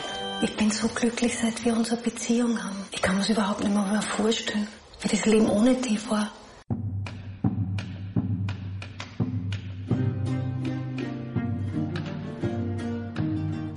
segundo filme é o Paradise Faith, ou aqui no Brasil, Paraíso Fé. O filme é também de 2012 e ele vai contar a história de Ana Maria, interpretada pela Maria Rochtafer. É Maria Rochtater, acho o nome dela. E, gente, não consigo pronunciar, desculpe. Ya, ya. É, gente, eu sei que ela é maravilhosa também, é mais Sim. uma atriz que chutou a porta, assim, entendeu? Interpreta uma mulher austríaca também de meia idade que vive sozinha numa casa muito bonita em Viena. A outra protagonista também mora em Viena, né? Viena, nossa. são irmãs, né? São irmãs, É. exatamente. São três mulheres de uma mesma família. Aí ela vai tirar férias do hospital, ela é uma técnica de raio-x. Parece ela limpando a casa dela, ela é extremamente criteriosa na limpeza. E ela aparentemente está sozinha, mas não. Ela tem Jesus. Ela ama Jesus. Ela tem um amor Nossa incondicional a Jesus. É um amor sexual a Jesus. Nossa senhora, sim. Eu vou apanhar. É, Então- mas, é, mas, é, mas é, Angélica, mas é isso mesmo. É que eu fiz É, um tom é, de humor e as pessoas vão se ofender. Mas isso Ma- é ma- sério, isso não é nem brincadeira, porque é o seguinte: É. você tem diversos é, místicos famosos católicos. O, o exemplo, talvez ma- mais é, que eu lembro agora é o San Juan de la Cruz, e ele tem uma série de poemas falando sobre o amor do, do, do, do crente, do santo em relação a Deus, e ele usa a metáfora do amor carnal. Pra, pra, o- Olha lá. pra, O que, que ele andou fazendo com a cruz também? Então, Pois é, né? Então essa continuar. relação ela é, ela é muito e ela já é, já, já é bem conhecida, explorada e Sim. só que no, no filme aí o Yuri Saido leva isso a consequências, né, últimas. Extremas. É. Mas vamos lá. Então ela é membro de uma de um grupo altamente religioso, fundamentalista, Católico, e ela né? pretende trazer novamente a fé católica a toda a Áustria, né? Eles estão tentando resgatar a fé é, no- no- na Igreja Católica da Áustria, porque realmente houve uma queda, né? É, tem havido uma queda significativa na, na da religião católica na Áustria, né? Aí ela resolve, né, já que está de férias, que ela vai fazer nas férias dela. Ela vai bater de porta em porta, vai levar uma imagem de Maria. Maria, acho que é peregrina, algo assim do gênero, para falar assim: ó, Maria está aqui, veio na sua porta, veio te visitar e tal. Algumas vezes batem a porta na cara dela, outras vezes vão discutir com ela. Tem um momento que ela vai encontrar um casal que ela vai falar que eles vivem em pecado e vai ter uma grande discussão porque o homem viúvo vive com uma outra mulher. Então, Que era divorciada. Exatamente. É. Ela fala, vocês estão vivendo em pecado, vocês são pecadores. Aí ele fala assim pra ela, é um diálogo maravilhoso, gente. Ela fala assim, ah, pô, vocês estão zombando de Deus, é isso? De Jesus, né? A gente tem alguns momentos também que são chocantes, onde ela fica se autoflagelando, né? E ela faz, ela é super concentrada, ela se flagela e ela termina, obrigado, Jesus. Aí tem outros dias ela chega, vai rezar o terço todinho, se ajoelhando pela casa é, assim, andando ajoelhada pela casa. Em outros momentos ela coloca aquela cinta cheia de espetos para poder se machucar e se flagelar. Então ela tem uma fé extremamente fundamentalista, entendeu? Que, né, que ela, você, inclusive depois você vai ter um pouco do background dela. Ser quebrado de uma maneira sensacional pro espectador, que para mim foi uma grande surpresa. Porque um dia, um belo dia, ela vai chegar em casa após as peregrinações é, de porta em porta e vai chegar, tem um homem sentado no sofá, tem uma cadeira de rodas, é o marido dela. Ele é um muçulmano, ele quer retomar a relação. Só que ele, quando eles romperam ou eles se afastaram, ela não era ainda essa religiosa, né, super pregadora, e ele se choca muito, né, porque ela está muito mudada. E ele, inclusive, ele é um machistoide, assim, ele fala coisas pra ela que são horrorosas. Ou seja, a impressão que deixa assim do filme, ele- o filme acho que discute isso daí de certa maneira, é ele ser um muçulmano não fundamentalista e ela ser uma católica fundamentalista e como que é a existência do fundamentalismo na região, não é verdade? E como é que essas pessoas se comportam, né? Tem uma cena que eu vou falar antes que eu esqueça, gente. Ah, nós gravamos, pro ouvinte que não sabe, nós falamos de The Wicker Man, correto? E tem uma Sim. cena muito parecida com The Wicker Man no filme, só que uma cena que remete muito mais àquele, acho que é The Strangers and the Lake. Aquele filme lá do. do... É The Strangers in the Lake, eu falei É, certo? é isso, é. Que em, Tá. The, em The Wicker Man tem, Tem o uma... serial killer. É, é. em The Wicker Man tem aquela cena linda, né, deles transando nos jardins, aquela coisa maravilhosa. E em The Stranger in the Lakes tem aqueles caras transando também. Então tem um momento Sei. em que essa personagem, Ana Maria, voltando da peregrinação, ela vai escutar uns barulhos na moita, ela vai olhar, tá um festa, um bacanal, uma putaria, tá rolando. Saxo!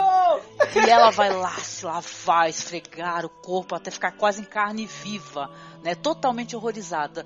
Eu queria saber o que, que vocês acharam desse filme que eu já vou entregar que foi, eu gostei de todos, mas esse foi o que eu achei excepcional porque ele tem uma cena onde ela vai se masturbar, esse amor dela por Jesus, entendeu? Essa carência afetiva, esse paraíso que ela busca, esse paraíso seria Jesus, onde ela vai acabar se masturbando usando a cruz, né? Não aparece para os espectadores, vocês podem ficar tranquilos, só ac- acontece com ela coberta, né?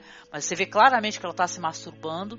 Então ele, é- isso é muito, é, deixou as pessoas muito revoltadas, entendeu? Tanto que o pessoal dá um alerta para tanto religiosos quanto não religiosos, cuidado, porque vai, vai ter isso, vai ter essa espécie de cena para você assistir.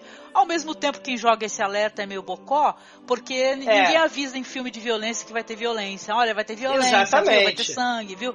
É aquele negócio, de, ai, vai mexer com a, com a, com a pedra fundamental, né, da existência. É. Mas até o cinema Hollywood mesmo, né? O William Friedkin lá no Exorcista, né? Tem cenas assim, né? A Regan. Que foram né? cortadas, né? Vamos recordar, É, essas é, cenas foram cortadas, sei. sim. Mas, mas assim, é, é, é, uma, é a busca do, do prazer, é uma obsessão. Né? O primeiro filme é a busca pelo sexo prazer imediato. Aqui você tem o, o prazer e tentando se afastar do prazer carnal. Só que é, é, é, é, ela tem um tesão por, por, né, por Cristo, ela é apaixonada por Cristo, ela tem a, a foto, a imagem, a cruz, tem até a foto do, Ela tem a foto do, do Palpatine lá, o Bento XVI. tem, o Ratzinger. Ela tá, tá lá na cozinha dela. Ela tem uma rotina impecável, né? De, de, de limpar a casa, de se ajoelhar pela casa, andando lá. Ela cuida dos animaizinhos, né? Só que ela não tem animal love, não. Ela tranca no porão lá da garagem dela os animaizinhos que as pessoas deixam. Porque como ela tem uma rotina tão... É, é, é, é, Ela é tão tão- metódica, né? ela é tão metódica que ela não viaja, ela não faz nada. Ela tem a missão da vida dela, que é pregar na porta, de porta em porta pros imigrantes, né? Que estão chegando. Os muçulmanos, Exatamente. Ela vai nos né? cortiços de Viena para poder fazer as Isso. pregações dela. Tem uma hora que ela faz uma pregação, as pessoas a deixam entrar, elas nem compreendem o que ela tá É. falando. Eles não entendeu? falam a língua, né? Não falam fala alemão. língua. É. Ou seja, ela, quando ela, olha só, vamos pensar, vamos, vamos raciocinar juntos. No momento em que ela encontra os vienenses, austríacos lá que falam a língua dela, eles a confrontam. Entendeu? De alguma maneira. Quando ela encontra o imigrante, É. ela se sobrepõe, né? Isso também tem uma coisa, assim, uma questão Tem, meio de- social, política. Classe social aí, né? sim. Sim. É, é, E de, de fundamentalismo religioso, a minha religião que tá certa, vocês vêm pro meu país, vocês têm que se adequar, é, é, vocês têm que se converter ao catolicismo, né? E, e, claro, é aquele papel de evangelização, né? De proselitismo, né? Das pessoas que batem na porta em porta. Aliás, é uma vingança esse filme, de forma gloriosa para essas pessoas que chegam na casa das pessoas duas, da- da- das sete da manhã num domingo pra perturbar, né? E aí tem alguém que chega pra incomodar ela, acho mó barato. Que é o marido dela, né? Depois.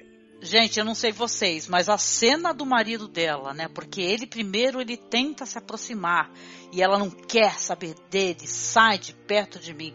A cena do marido dela, ele derrubando sistematicamente todos, né? Porque os enfeites da casa dela são todos religiosos, cruzes, santos. e Ele vai derrubando aquilo tudo revoltado. E ele mesmo não é uma pessoa que, apesar de ser um paralítico, né? É um estreante, por sinal, também mais uma pessoa que não É. tem a menor experiência. Espetacular. Espetacular. A atuação dele é espetacular. Sim, maravilhosa. A dela, então, meu Deus É. do céu, ela. Eu fico até arrepiada com ela. Ela já tinha aparecido no Import Export como uma enfermeira também. Uma das meninas do leste europeu que vem, ela vai trabalhar no hospital, né? cuidando de velhinhos, e aí são velhinhos mesmo, doentes, é de verdade, o troço é documental mesmo. E, e essa atriz, ela é a enfermeira vilã, é a, é a Hatchet né, da história. né? Ah, é do Estranho mas-. É, é, mas, mas é, é claro, não é, não é não é preto no branco assim, né? Bem ou mal, né? Mas, mas é uma relação de poder também ali naquele hospital. Né? No, no Import Export. São várias histórias, né? O, o, o diretor ele é muito feliz, né? Em fazer várias histórias humanas diferentes que acabam, de certa forma, contribuindo para contar uma mesma história, né? Que é, que é a submissão, né? Do outro, a questão da desigualdade, as é. obsessões. Isso né? daí é uma e, coisa mas... muito é, é normal por aí de se ver, que as pessoas quererem impor a sua opinião, né? Na é. internet é. a gente vê muito isso, né, gente? Exatamente. As pessoas querem impor a sua opinião, tanto esquerda quanto direita, né? De qualquer maneira, é. as pessoas querem impor. Você, se você não concorda comigo, você está contra mim, você é meu inimigo. Você não presta. Você não presta, né? você é burro. É. Então, é, ela tem aquele ar de superioridade, mesmo quando ela está sendo confrontada. Vou só mencionar uma cena, que é uma cena muito interessante, porque ela é muito orgânica. Tem um momento onde ela tá, ela vai visitar uma mulher, que a mulher claramente você vê que ela tem problema com álcool. E é uma cena assim interessante porque ela vai com todo aquele discurso, aquela aquela face, né, do religioso totalmente correto e cheio de si, e ela é surpreendida de diversas maneiras. A mulher cheira a roupa dela, levanta a saia dela, fala que a calcinha dela cheira bem, tenta agarrá-la várias vezes. Tá bêbada. Vão acabar lutando, entendeu? Uma cena muito interessante, muito interessante, muito angustiante também, e que também traz um, um, um, uma vergonha alheia, né? Eu acho que a palavra vergonha alheia, ela nunca foi tão forte, né? Como assistindo esses filmes. O diretor, ele, ele muitas das vezes, ele falou pra atriz, ó, você vai bater na casa desse desconhecido e vamos filmar. Né? Exatamente. Né? E, e, e, então foi, assim, são pessoas reais mesmo, né? Eles entraram em casas de pessoas completamente desconhecidas que nem sabiam que eu fazer parte de um filme. Então tem cenas assim é, é, é, é as pessoas não entendendo nada, né? E é. cenas hum, extremamente autênticas. E nessa cena, ela, ela mesma achou que ela ia acabar apanhando mesmo, que ela ia acabar. eu achei, pra falar a verdade, Douglas, eu também achei, viu? Que ela ia apanhar mesmo. E, e, outra coisa, Angélica, tem uma questão importante aí, né? Assim, é, eu trabalhei um pouquinho assim, é, o papel social, né? Ela não é assistente social ela invade a casa das pessoas, são pobres, imigrantes, precisam de assistência social, mas ela tá lá não é para melhorar a vida dessas pessoas. Isso é uma, é uma coisa até que a gente sabe, é para converter essas pessoas. Ela não tá preparada. Ela não é uma profissional, ela não é uma assistente social. Ela não chega lá e exerce esse papel social de, ah, você é alcoólatra, vamos te levar para uma, sabe, para um, pra um, um lugar adequado, vamos cuidar de você. Não, não, é, essa cena, onde ela quase é espancada por essa moça bêbada da União Soviética, da ex-União Soviética, e depois ela é mostrada na chuva, a chuva torrencial, frio. Ou seja, o fanatismo religioso, né, ele, ele, ele acaba escamoteando a razão, né, vamos dizer assim, ah, por que, que você faz isso, né? Por que, que, sei lá, mal comparando, né? Por que, que um, um, um, um, um sujeito vai, pega, veste um casaco de bomba e se explode, né? Então, é. assim, a, a, o fanatismo religioso, ele escamoteia atos racionais, né? Então, ela não tem, ela não tá preparada para exercer esse papel social. Claro, não, você tem pastorais. É uma, ela não tem. Né? Ela tem, as, tem as pastorais, é, pastorais da juventude, carcerária. Existe esse trabalho, é, sim. Existe. As pessoas fazem um trabalho sério, até e muito bonito, isso. por sinal. A gente não tá Sim. nem questionando isso daí, né?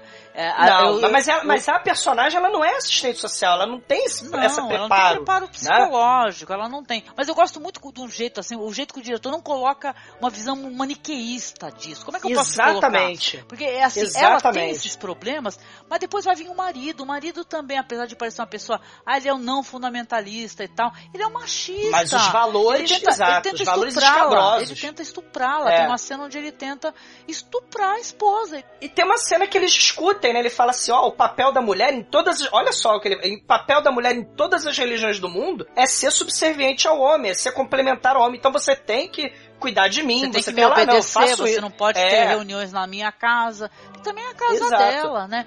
Então é, é, muito complicado, porque ele não coloca a Ana Maria pra gente como uma vilã. A Ana Maria não é uma vilã. A Ana Maria a gente vai descobrir depois, através do diálogo com o marido dela, que ela eles tinham uma intensa vida sexual antes de acontecer isso. E dá, dá a entender, por sinal, que ela virou essa pessoa assim, muito fundamentalista, muito religiosa, por causa disso, por causa dessa depressão, dessa tristeza. Dela, ela esse voltou, desejo. Ela voltou o desejo Exato. sexual dela pra Jesus, entendeu? Ah, é, Ele ficou paraplégico lá no Egito, né? O que deu a entender. E aí ele ficou lá dois anos, parece que se tratando. Então é a vida dela, né? Insatisfação, né? O desejo sexual, isso tudo. Ela acabou reprimindo, né? E aí ela vira uma fanática religiosa, né? Ela, ela cria uma rotina pra não pirar mais do que, né? A gente vê que ela realmente tem uns problemas sérios ali, né? De, de, de, de comportamento. E, então ela cria uma rotina extremamente é, é, é, rigorosa. Ela limpa a casa, ela visita os imigrantes, os pobres, tenta converter. E nada pareceria abalar, né? A, a, a, vida dela, né? Só que aí chega, finalmente, sem avisar nada, chega o marido, né? Ele, ele paraplégico, usa cadeira de rodas, né? A casa tem essa, esse, esse cuidado, né? Ela tá preparada pro, pro, pro marido voltar, né? Ela, ela a escada tem a, a- aquele, aquele mecanismo, né? Aquela máquina de descer cadeira de rodas, né? E, e só, só que como é que ele quando ele vê aquela a- a- como a casa mudou, né? Ela, o, o porão da casa dela né, a garagem virou um, um encontro, um seminário de, de Opus Dei lá da Áustria, né? A casa dela toda tem foto de Jesus pra todo lado, então ela ninguém sa- é, ele, ele tá aturdido com a situação, né? Ela tampou a Kaaba, né? O prédio religioso, né, do, do- dos muçulmanos, né, a foto do Ramadã foi tampada por ela, né, ela, ela tem um quartinho de Jesus ali, né, que ela canta, ela toca no teclado dela, tem, tem, cara, tem, assim, é um choque quando ele chega e, é- e é um duelo, mas não, não, não, não vira um duelo religioso, né, assim, não vira um embate de fé, vamos dizer assim, vira vira assim, ó, você era de um jeito e agora mudou, né? Você tem que me obedecer. São duas pessoas muito tristes, muito amargas, com a, pa- para, que, para as quais a vida deu muito errado de alguma forma e elas é um duelo em que na verdade é, é um duelo de, de uma jogando seu, sua raiva, sua frustração, sua tristeza, sua degradação uma em cima da outra e, e uma amplificando tu- tudo isso que a outra já tem. É, de pano Isso. de fundo tá o conflito sim da- das religiões, das culturas, É. das, das raças, mas é, isso isso para mim tá presente nos três filmes. Ele ele, é, Uhum. tem o viés político, tem o viés da, da, da, da- da- de- dessa coisa do choque das religiões, das culturas, do, do- das classes sociais, das idades, mas no fundo são hum- humanos é, Lidando com seus problemas, não né? conseguindo lidar, né? Ele te- É. na, na verdade, fa- Tentando. É. falhando miseravelmente em lidar com seus problemas Perfeito. e as suas mazelas. E tornando a vida do outro Perfeito. inferno também por tabela. Ele, ele, ele pega e joga fora as imagens, né? Ela, ela pega e esconde a cadeira de rodas dele, né? É, Assim, é uma cena é uma- terrível, né? Você vê assim É. que. Caramba, né? Eu acho que ah, ali é o fundo do poço, praticamente cavando. Ela deixa ele É, o tempo ele- todo sozinho e depois chora, pede perdão. Aí ele aproveita que ela tá, que ela tá fragilizada e tenta estu- estuprá-la ou tenta acariciá-la. É. ele tenta É uma, é uma fazer cena. algo, porque ele fala que, lá, que nada funciona, que, o, que, o, que ele não tem a, a parte da cintura para baixo, realmente nada funciona mais. Então ele, Ele né, fica nervoso, ele fica nervoso porque a, a foto de, do- dos dois casados saiu da cabeceira dela. E ela colocou a foto de Jesus. Então ele pega e joga no chão, É, quebra. Ele acha que ela tá traindo ele, né? Só que, e ela tá mesmo, Exato. ela tá traindo com Jesus, né? No final de É. contas, né? Nossa. E ele xinga ela de meretriz, de tudo. Puta, cara, é uma coisa. Nossa, é uma relação É. muito, muito tóxica, terrível. É, o diretor, ele, tipo assim, ele examina essa situação e ele, eu, eu acho que tem isso, ele não julga essa- essas- esses personagens. Ele não julga, ele tá mostrando uma situação, entendeu? E falando assim pro espectador, ó, tira as tuas conclusões aí, entendeu? Eu tô só te É. mostrando aqui. O que, que você acha disso? A violência, né? Um responde com violência ao fanatismo do outro. e- e- É, é, é aquilo que o Marcos falou. Eles estão falhando miseravelmente numa, num convívio harmônico, né? E pacífico ali. E, e, e aquilo é o dia a dia, um dia depois do outro. Imagina. Um inferno, não é paraíso não, imagina um inferno. É, uma vira, vida assim. vira uma guerra né? religiosa, praticamente. É. né? E o diretor pega, ele espreme esses personagens naquele ambiente, né? Que dá uma claustrofobia, um desespero, né? E tal. Uhum. E ela, ela tinha o idílio dela, o paraíso dela era bater de porta em porta, ir nos cortiços, fazer, fazer as reuniões dela, né? Viver naquela atitude de, de beatitude, né? Só que, nossa, aquilo acaba de uma maneira que. é uma espécie é. de uma causa que ela abraçou. Ela é uma pessoa que precisa desesperadamente fugir de si mesma sair de si mesmo um pouco e ela projeta na, em Jesus, né, nessa causa de espalhar, de espalhar novamente o cristianismo pela Áustria e escolhe, claro, os imigrantes que eles estão nessa situação de mais fragilidade, eles, eles podem até ter uma, uma certa curiosidade, né? Chega, eu, eu, imagina, eu sou um imigrante, bate um um cara do país que eu estou vivendo na porta, que quer falar sobre, sobre, sobre a religião dele, eu não entendo bem a língua, as pessoas, até por uma questão de curiosidade ou até por não saber que consequências isso pode ter, elas, elas deixam a pessoa entrar, escutam, enfim é até uma maneira de talvez conhecer melhor, né?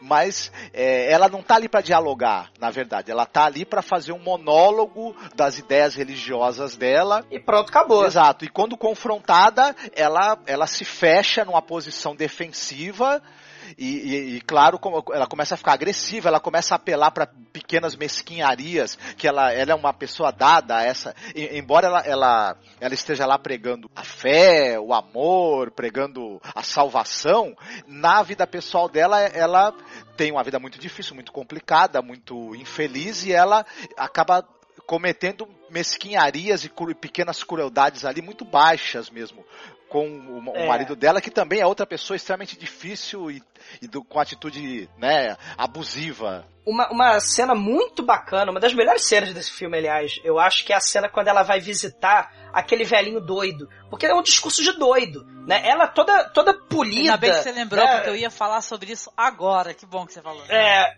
é uma cena espetacular, né? A casa dele é um nojo. Ela, mania de limpeza total. É, é, é, é, a mãe, né, falecida, então ele deixa, ele não tem coragem de dormir na cama da, da, da mãe. E aí ela fala: precisamos nessa bagunça aqui botar a Santinha em algum lugar. Né? Ela, ah, vamos botar lá em cima com a vela de, de sete dias. Não, não, ela tem que ter lugar de destaque. Então o diálogo de maluco, né? Ele de cueca. Uma pergunta, Douglas: se você fosse um religioso, você entraria na casa de alguém de cueca? Sabe por que eu tô perguntando? Porque eu acho, eu acho engraçado uma coisa que assim, é, a questão sexual ela tá tão presente no filme, mas tão presente de, de certa maneira, essa, esse, essa problemática, né, da, do desejo, né, desenfreado, porque assim, ela vai na casa desse cara, esse cara loucamente tá falando, aí ele do nada começa a falar em bunda, em gordura é. que envolve o corpo da mulher, que nos e aquece. as mulheres e são ela, cara, tá do lado de um cara de cueca. Você entende? Sozinha. É louco, visivelmente problemático. Ela vai na casa da bêbada, a bêbada praticamente quase a estupra. Né? Se é. não a estupra, mas ela quer abusar dela, ela quer cheirar é. a calcinha dela. Gente, gente! É o sexo tá ali, é tragicômico. É. Muito bom. Cara, é chocante isso daí, porque você fala, cara, não vá. E, e, o bacana é que ele, ele, tá lá, ele tá lá rezando com ela o Pai Nosso. E ele toda hora, não, mas peraí, é um absurdo. O Pai Nosso não é assim. Né? A gente fala, o Deus está falando em perdão, mas ao mesmo tempo ele, ele, pode queimar todos nós no fogo do inferno. Mas peraí, o que, que é isso? E ele fica criticando o Pai Nosso enquanto. É um, é um diálogo de doido, literalmente. É maravilhoso, porque ele fala pra ela assim: ele fala, olha. Deus falou pra gente perdoar aqueles, que, aqueles é. que nos ofenderam. Parece que é uma mensagem direcionada a ela. Você tá entendendo o que você tá rezando? As pessoas verbalizam as palavras, as pessoas não entendem o que elas estão falando. Elas estão falando aquilo como uma rotina, são apenas palavras que elas não sentem, que uhum. elas não entendem, que elas não estão se escutando realmente, que as pessoas não perdoam umas às outras nunca, de jeito nenhum. As pessoas guardam rancores seríssimos. Então é, é isso que é o mais complicado, porque para mim, assim, uma coisa pessoal, pessoa que vive a fé, e a pessoa age conforme acredita que sua fé, né, com piedade, com tolerância, não, né? É sempre aquele negócio, ah, eu sou melhor do que você. Então é, é é, tragi é, é. é tragicômico, triste, entendeu? E tem uma coisa nos filmes do Seidel, uhum. termina o filme de maneira muito abrupta pro espectador. E eu acho que a crítica maior dessa essa abruptidão dele vai até ser no próximo filme. O fundamentalismo, o fanatismo religioso, ele cega ensurdece, impossibilita o diálogo, né? Que é justamente esse, esse choque nesse segundo filme é justamente para o diretor ele quis provocar é, é, esse choque aí. O fanatismo não permite diálogo, né? Não permite uma convivência pacífica, harmônica, né? Então, é, é, você tem aí a violência como resposta, você tem o diálogo de doido, você tem a incompreensão, incompatibilidade, né? Você tem, você tem é, é, sentimentos totalmente fora do que o, o Novo Testamento prega, né? Que é amor ao próximo, é, é, é, é, perdoar os outros, né? Você tem sentimentos totalmente opostos a isso, né? O filme mostra justamente os perigos da, da, da obsessão, do fanatismo, num plano ideal, né? No plano ideológico, num plano é, é, das ideias, né? Se o primeiro era o corpo, né? Esse aí mostra muito a, a, a questão da, da, das ideias, né? Outra coisa que eu acho interessante é, nesses filmes, sobretudo nesses dois primeiros, é que a gente também tem aquela visão na cabecinha da gente do europeu como um, um financeiramente abastado, vivendo numa sociedade muito avançada, vivendo uma vida muito boa com, com, sem problemas. E uh, tanto essas, as, a personagem do primeiro quanto do segundo filme, elas traçam outro retrato do que é o europeu médio, muito, mas muito diferente do que a gente faz na nossa cabecinha.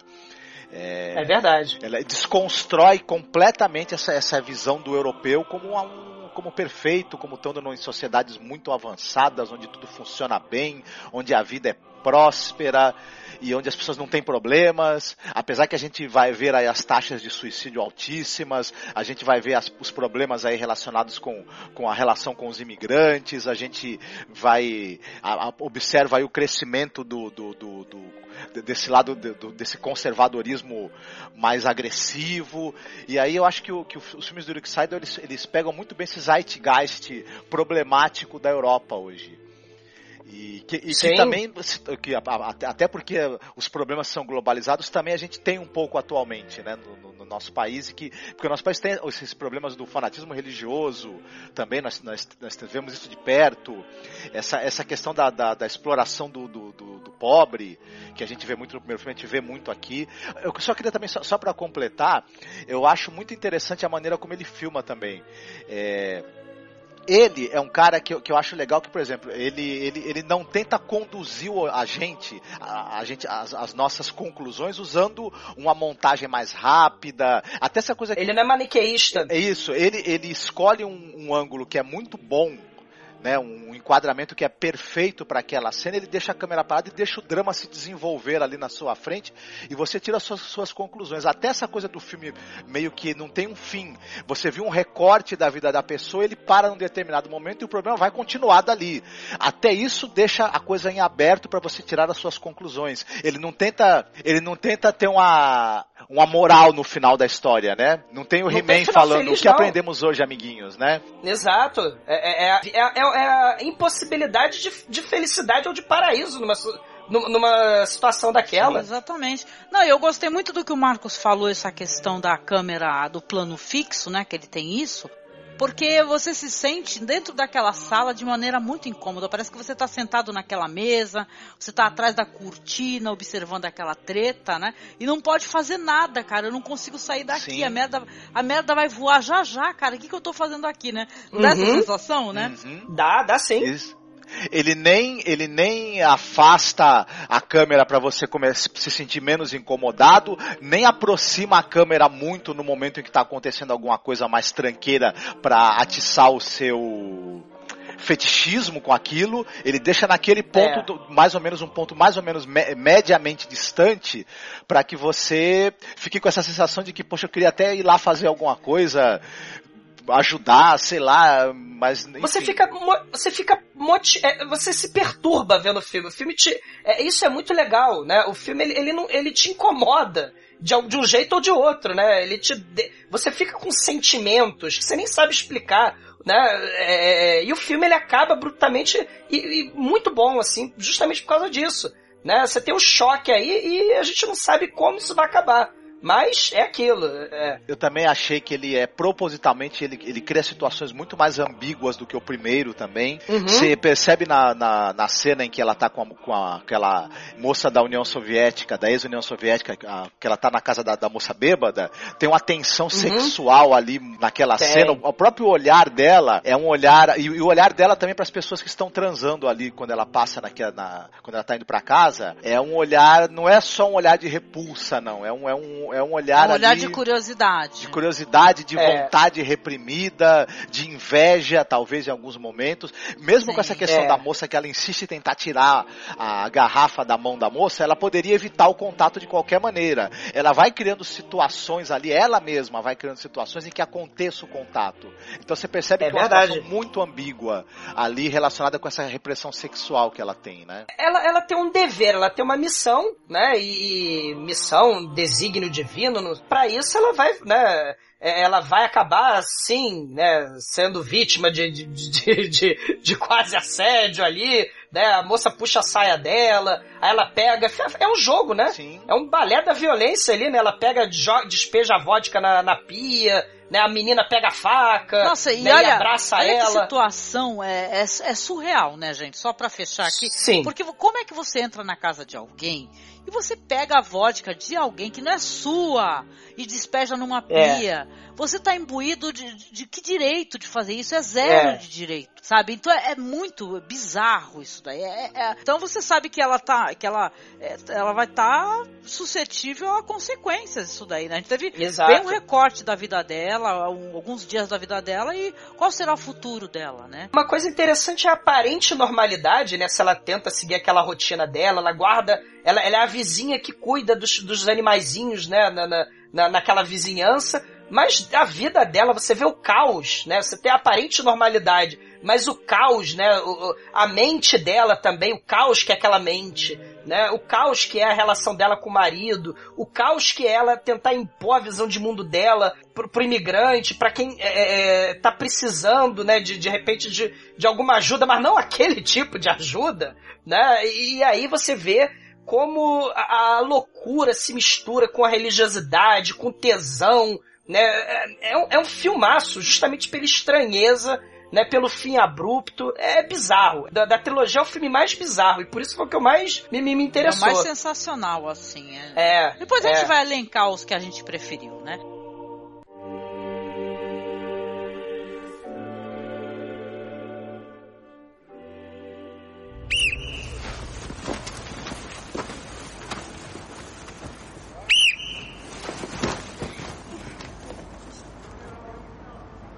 So, Herrschaften.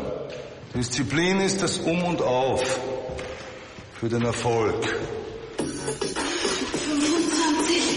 26, 27.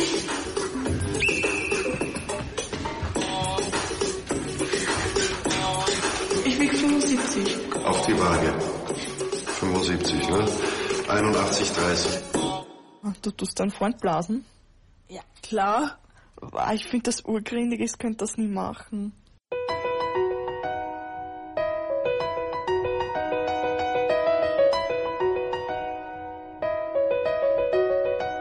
Então, agora nós vamos para a última parte da trilogia Paraíso, que vai ser é, Paradise Hope.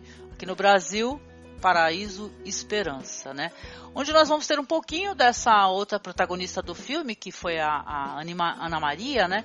Ela tá levando a sobrinha, porque ela é filha, essa jovem que vai ser protagonista, a Melanie, ela é filha da Teresa, que foi pro Quênia. Enquanto ela estava lá no Quênia, ela deixou a filha com a Ana Maria e a Ana Maria vai aparecer a Ana Maria levando ela para um acampamento é, de perda de peso, né? Meio militar e tal, um acampamento. Colônia de férias do terror, né? A prisão disfarçada. De... Exatamente. Meu Deus do céu. É, é também vão, vão ter. É, vamos colocar assim, acho que dos três esse é o filme mais light, entre algumas aspas, né?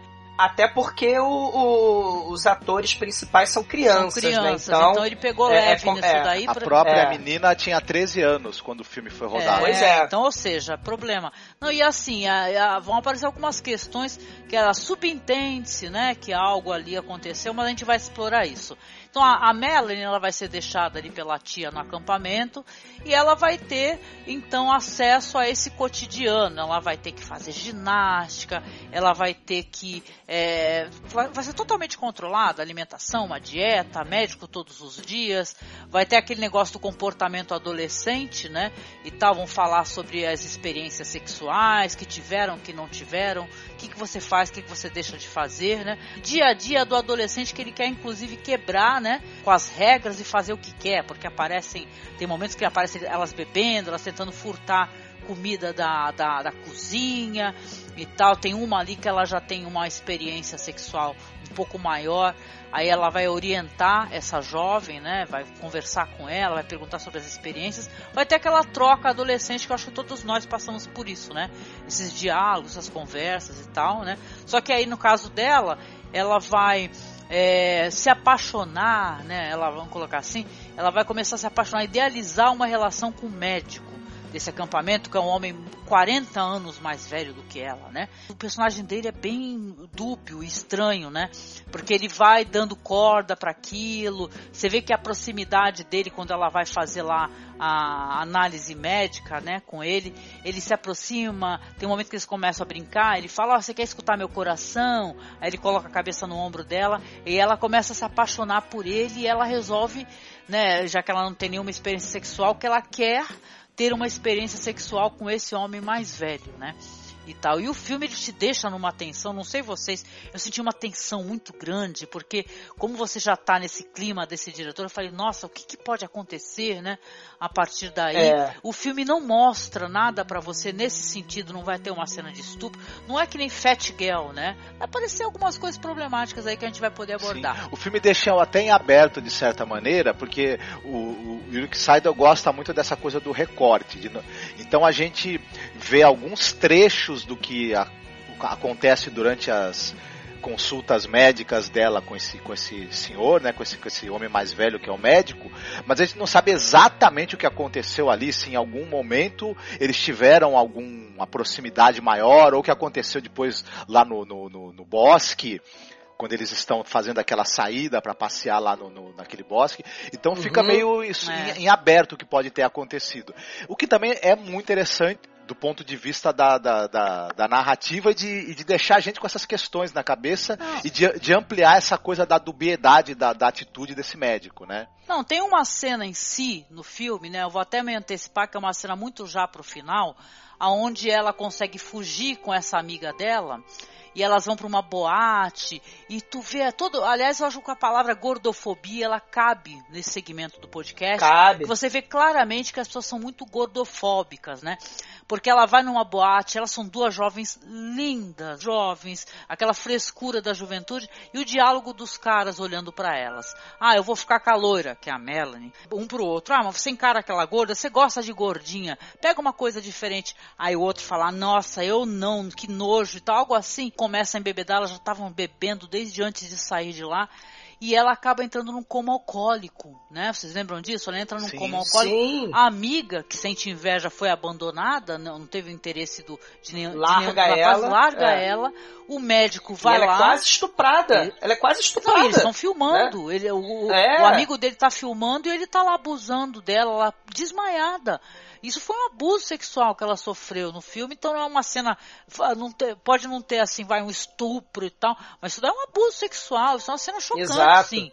E tem um momento pior do que esse, ainda por cima, na minha opinião, porque aí o médico vai lá buscá-la, né? Porque tem todo o desenrolar no filme, ele fica dando corda para ela, mas depois ele fica com medo, acho que vai dar algum problema para ele, tá, mas ele depois vai abraça, ela tem uma cena num bosque, como vocês comentaram, mas ele quando ele vai buscar a menina nessa boate, ele pega e leva ela para um bosque novamente. E quando ele a leva para um bosque desacordada, ela fica deitada no chão e tem uma cena dele cheirando ela todinha e a, e a, e o, a câmera corta. Não tem nada além disso. É. Subentende que você, não sabe nem o que, que ele fez com ela. Entendeu? Ele pode ter sim abusado dela, É, sim. fica, fica ambíguo. É, fica entendeu? ambíguo. Claro que ele talvez não tenha mostrado isso daí, porque isso aí dá problema sim, cara. E é pra dar problema sim, né? Então, É. né, você, você expor a criança a a certa espécie de, de filmagem, né? Então, cara, é- esse é um filme que o pessoal coloca assim, fala, nossa, esse filme é muito light, gente. Não é light. Não é nada. Tem a gordofobia ali, tem a questão da sexualização, porque elas, Pedofilia. elas não têm maturidade. A amiga dela não tem maturidade. Ela tá falando que aos 13 anos de idade ela já tinha relação sexual e ela teve que ter relação sexual porque as pessoas já tinham. Então ela também tinha que ter. Você entende? É o reflexo, é o reflexo da sociedade, né? Aquilo ali são as crianças tentando lidar com esse tipo de sociedade podre, é, conservadora, né? Com, com- com as, com, é, com as frustrações dos adultos que acabam se refletindo nas crianças. Então o diálogo é até muito natural, as crianças conversando mesmo sobre experiência. Você já bebeu, você já fumou, você já, já, já fez sexo, já fez isso, aquilo. Tem um diálogo assim, como crianças conversam mesmo, né? Adolescentes, pré-adolescentes conversam, mas tem a questão aí da, da, da obesidade de criança, né? Que é um problema mesmo, né? Você tem aí o, o- o- as crianças tratadas como um campo de concentração, né? No, no- só, é, ou seja, são culpadas de estarem gordas, né? É como se fosse assim, a, padronização da beleza, né? A normatização que a Né? gente estava conversando É. é, é engraçado é, essas meninas tão jovens, né? E, e como vocês até disseram, meninas bonitas, que na verdade. E meninas e meninos, Uhum. né? Que, que, que não há nada de, Tão no de campo, errado com eles. Mas porque eles eles estão se sentindo. se estão se sentindo mal porque essa normatização desses padrões estéticos e de peso. Os é, pais acham, né, os querido? pais acham também, É. exatamente. E aí, é, eles são enfiados nesse. ne- nesse ne- a atitude do, do próprio pessoal ali, é, essa coisa meio militarizada, repressiva, e, e, e tem, e tem uma gordofobia em tudo. Em, to- em toda essa rotina Sim. que eles têm dentro desse spa. Esse, esse spa, na verdade, ele é horroroso. Em todos os sentidos. Ele, ele deseduca Sim. você como ser humano. E, e aí, você, pra perder peso, você vai pra um lugar que vai te, te deseducar enquanto gente, né? Enquanto pessoa. Então isso é algo muito chocante, na verdade, né? Sim. Não, e, men- e É. mencionar, querido, tem uma cena onde eles estão correndo em círculos e o, o, o chefe da ginástica, lá, o técnico né, de ginástica, É. fica fingindo que eles são um gado, falando, ó, meu chicote aqui, tchá, tchá, Isso, vai, é. vai, vai, correndo ali, não são seres humanos, eles não prestam. Exato. É Entendeu? desumanização, é, é preocupação com a beleza, né? Você tem aí várias neuras que estão sendo transplantadas para a cabeça das crianças. Eu vejo muito esse último filme, eu não vejo de forma assim é, é, tão otimista, não. O pessoal realmente, Angélica, fala que é light, mas se a gente parar para pensar, tá criando seres humanos solitários, depressivos, angustiados, que vão tentar buscar depois, no Quênia, a tal da felicidade, vão tentar buscar no Ah, fanatismo perfeito, religioso sim. a resposta para os problemas. Então é, é um fechamento de ciclo aí, até porque as duas tinham, a, a mãe e a filha, no primeiro filme tinham um, um problema de relacionamento aí, a garota só ficava no celular. né? Então tem, tem, um, tem uma, uma questão de comportamento obsessivo, de angústia, de solidão, né? E, e, e esse spa, né, que na verdade era teoricamente seria para educar, tá deseducando, tá transformando essas crianças em crianças deprimidas pro futuro. Sim. Me lembra aquela coisa dos campos de concentração, os campos que, que inclusive existiram na Áustria durante a ocupação, nazista dos Exato. campos de reeducação através do trabalho que os nazistas Exato, implantavam para as pessoas que não eram judias, enfim, para os, os, alemães mesmo, mas que não concordavam, que discordavam do governo. E na verdade esse esse SPA ele faz uma meio que uma piada com isso, né? Você É. tá, tá tentando, você vai se reenquadrar nos padrões através dessa repressão toda. E é engraçado que você tem o, o próprio médico, né, que, que tem um com- comportamento totalmente abusivo, ambíguo, né, é, em relação a essa menina. Em um determinado momento ele entra no quarto quando elas estavam bebendo, fumando alguma coisa assim, e, e passa um sabão moralista nelas, que a gente fica olhando assim, falando, o que, que é isso, né? Que cara É, de pau. E as crianças rindo dele. Não, e ele faz isso daí, olha só como ele parece que ele tá vigiando algo que é dele. Porque tem um momento que eles É. estão rodando a garrafa de cerveja, então, tipo assim, pra quem acertar a garrafa, tira uma peça de roupa.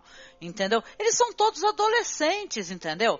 Aí ele pega, tá escutando aquela balbúrdia e vai para lá para pregar um moralismo e tal, a correção, e depois ele retorna no quarto um momento lá e vai cheirar as roupas dela, entendeu? Então é. o filme, apesar de ele não mostrar para você, espectador, um estupro, ela teve abuso sexual sim desse homem. Tem o, cara, o, cara é um, o cara é um predador, é. o cara é um predador, ele tá no local onde ele pode é, pegar qualquer jovem, jovenzinha que dê bandeira para ele, entendeu?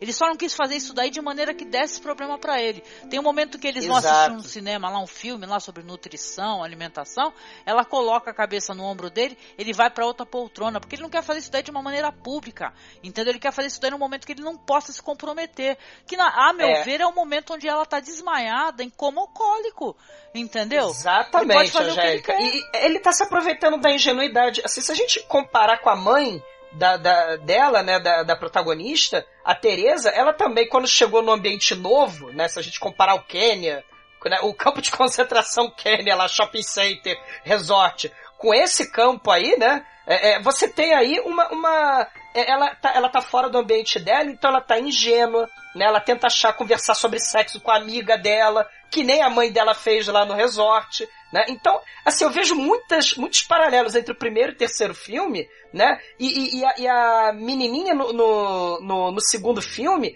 ela já tá assim, é, ingênua, ela tá assim, será que eu devo? Acho que eu não teria coragem. Ela tá querendo descobrir, ela tá descobrindo como a própria mãe estava fazendo no primeiro filme. Né? Só que ela vai descobrir, como você muito bem falou, com um pedófilo, um predador sexual, né? E, e totalmente antiético, imoral, é, é absurdo né, o comportamento dele. Ah, ele tira do nada a camisa numa cena que ela tava num jogo. Né, de sedução com ele, porque ela é uma Sim. criança, ela não né? Ele a segue no banheiro, ele, vai tomar é... banho para poder vê-la lá se secando, né? Ele tá, ele tá, perseguindo ela.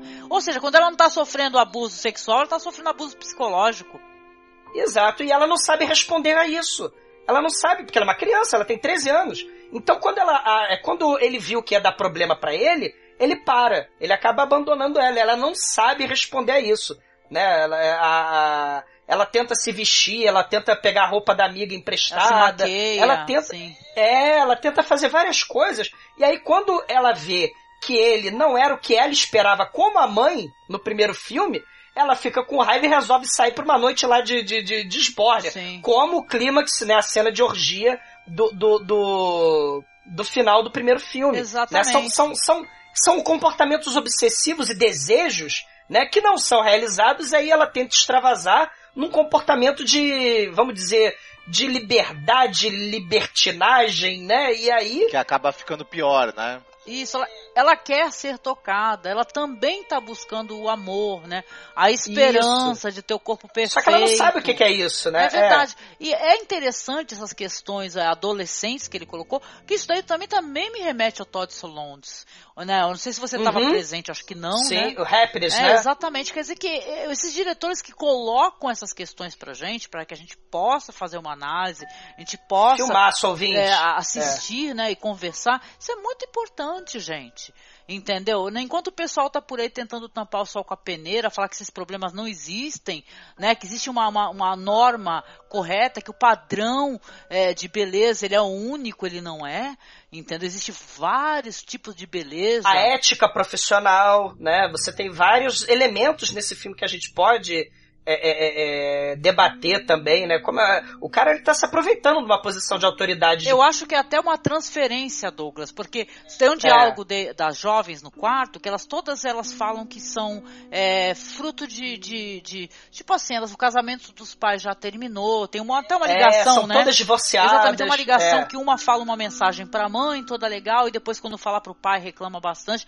São, elas são os, os, os casamentos já terminaram dos pais. Então eu acho que isso daí é uma questão até de transferência. Afinal, ele é uma figura de autoridade, ele é um homem mais velho, ele é uma figura paterna.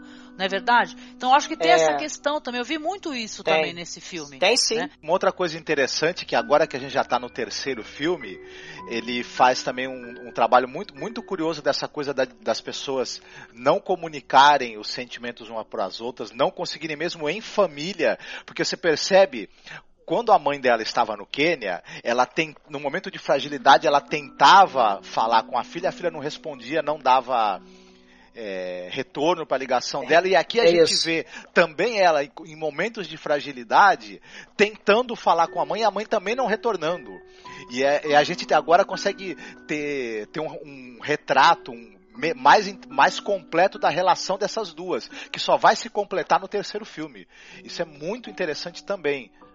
muito são pequenos detalhes, Marcos, que dão uma, uma assim, uma, uma grande, assim, me lembrou, sabe quem? O Kieslowski, né? Porque é, é, são, são os detalhes que interconectam o, o, o- e também as imperfeições. Sim, não, é né? até se pensar na questão religiosa, né? A gente falou do decálogo, Também. né? Na verdade, sim. Isso, perfeito. E, e são, são seres humanos imperfeitos, né? É, e, e são três momentos, né? De, de, de quebra, de, de tomada de decisão em busca de um prazer, de um desejo, de, comple, de completar alguma coisa que está faltando na pessoa, porque a pessoa se sente nessa sociedade maluca que a gente vive, né? Essa sociedade de consumo, você tem que ser feliz agora, né? Então você tem que comprar sua felicidade, ou então você tem que ser feliz é, impondo a sua ideologia, seu pensamento para os outros, ou então você tem que ser feliz sendo magra e, sabe, é, se, com, se conformando aos padrões. É uma, assim, são temas fantásticos, né? É, é, é, e, e nada é empurrado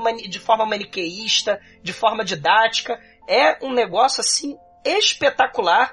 E infelizmente, assim, né? Ele, ele- o último filme se chama Esperança, mas eu não vi tanta esperança assim. Claro que no final, naquela cena do, do refeitório, a única cena, aliás, né? No refeitório, é ela dando um sorriso. Né? Mas é um sorriso bem tímido também, né? É, quando ela vê que, tipo assim, que, sei lá, que não tem mais jeito e tal, mas a, a última É. cena que eu recordo com força é ela ligando pra mãe, né? Como a gente teve a cena no É. primeiro filme da mãe, deixando mensagens, perguntando por que que ela não se comunicava, ela ligando e chorando, né? E querendo falar com a mãe, totalmente perdido. Então a gente tem. É a solidão. A gente tem, então, essa, esse retrato né, desses seres humanos totalmente solitários, perdidos, entendeu? Sabe? E, e é, parece aquele negócio da, da hora do lobo, não é? Exato. Aquele negócio daquela busca por Deus, Isso. que Deus não está ausente, né? Eu não tô lá pra te ajudar, te vira aí, entendeu? Essa é a impressão que a gente tem, que a humanidade tá perdida, tá tentando buscar um sentido pra vida, colocar uma espiritualidade em sua vida, como é o caso de algumas, outras é a questão do desejo, também que ele é sempre frustrado. Então é, é um assunto tão rico, né, que a gente é capaz de ficar, Sim. sei lá, três, quatro, cinco horas conversando. Esperança, espe- é, esperança seria a juventude, né? Por isso que até muito Sim, a, a espe- a esperança É, está é, na mão dos jovens, né? A transformação. Só que depois do que a gente viu, a gente fica com a impressão de que ela É. pode ser o fruto de no, outros complexos que vão surgir. A gente né? intui que ela vai se transformar ou na mãe dela ou na tia dela. Tomara que não, Existe, vamos é, pensar existe essa possibilidade. Pois é. Mas é ótimo, gente. Eu acho que a gente já falou pra caralho, só que eu tenho a declarar. Sim.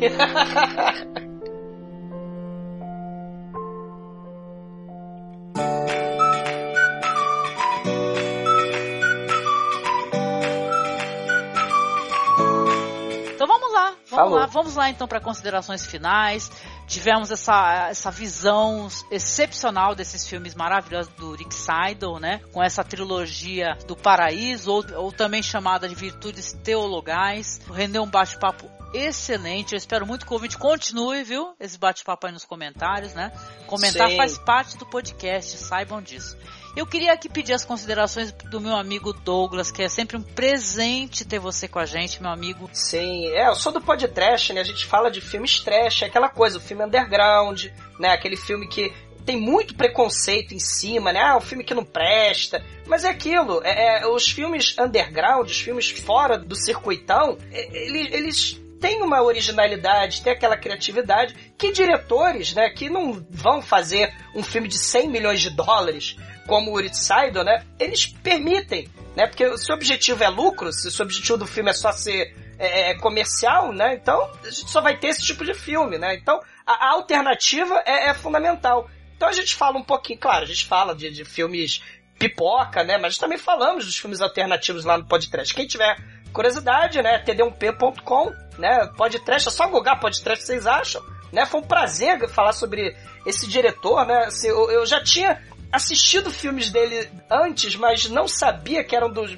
um- uma visão conjunta, né, do, do ser humano, né, do, do que seria o normal. O que seria o normal? O que seria a felicidade, né? E a felicidade é o quê? É, é turismo sexual? É, é, se divertir sem consequência? É buscar se adequar no, no, no padrão de comportamento e de beleza estética aceitável? É a religião? É o casamento? O que, que é felicidade? O que, que é o paraíso para cada um, né?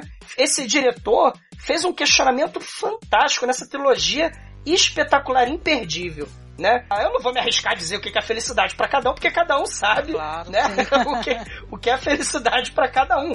Mas então é isso. É, é, é, é uma análise profunda do, do, dos desejos do ser humano, do sentimento de, de, de solidão, de, de, não, de não se sentir completo, numa sociedade doida como a nossa, que justamente busca tudo instantâneo, a felicidade tem que ser instantânea, né? A, a, tudo tem que ser descartável e é, a gente está colhendo, infelizmente, os frutos desse tipo de pensamento, desse tipo de, de estilo de vida, né? A gente está vivendo aí as intolerâncias, os fundamentalismos. Né? Esse filme questiona muita coisa muito importante, né? A, a disparidade social, o sentimento de incompletitude né, das pessoas. É, é o cinema é para pensar também, galera, e para quebrar os pré-julgamentos, para quebrar tabu. Então, assistam, assistam essa trilogia, assistam os outros filmes do Rich Seidel. Espetacular, adorei ter gravado esse programa.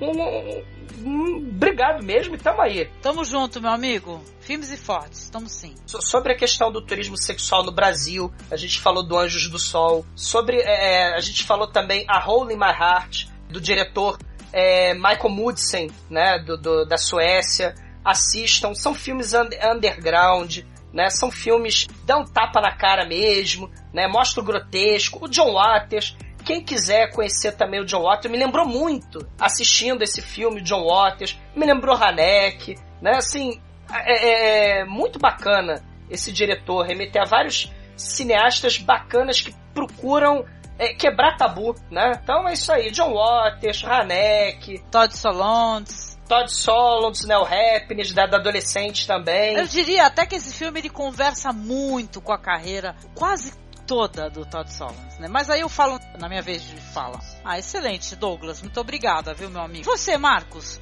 suas considerações, quiser fazer o link para algum filme, fica à vontade. Sim, não, eu, eu acho que realmente você já essa charada aí do vocês já mataram que para mim o Todd Solondz e o Haneck são os, o que mais me lembra. O, o Seidel me, me remete direto a esses dois cineastas. Quanto à questão do, do, uhum. do, do, dessa trilogia, são filmes assim terríveis. Realmente, não, não terríveis de ruins, pelo contrário, terríveis de bons e terríveis no que eles se propõem que é, essa coisa toda eles pegam essa é, eles, eles deixam claro para você que acreditar que o paraíso é o que você não tem é algo que vai conduzir inexoravelmente a infelicidade, a, a, a, degradação, a frustração e você vai, num determinado momento da sua vida, você vai começar a buscar saídas que não são as melhores, as mais corretas e você pode acabar piorando tudo. Na verdade, isso aí parece muito um retrato menos o terceiro filme, mas até também o terceiro filme, do, do, dessas encruzilhadas que você chega na vida numa determinada idade, por se, se deixar levar por padrões, por preconceitos, se adequar a normatizações sociais e, e, no fim as suas frustrações, suas dúvidas, seus desejos não serão atendidos e você vai ficar com eles nas suas mãos tendo que fazer alguma coisa com eles. E, e essa trilogia mostra personagens que resolveram tomar as piores decisões possíveis no que fazer com esses sonhos, desejos e fantasias que foram frustrados ao longo da vida. É, são filmes, para mim, é, foram, foram dolorosos de assistir, até porque eu, eu tenho uma idade próxima desses personagens. Muitos dos conflitos que eles, que eles que eles têm, eu também tenho, eu também vivo. Então, para mim, foi algo bastante é, duro de assistir e esclarecedor por um outro lado.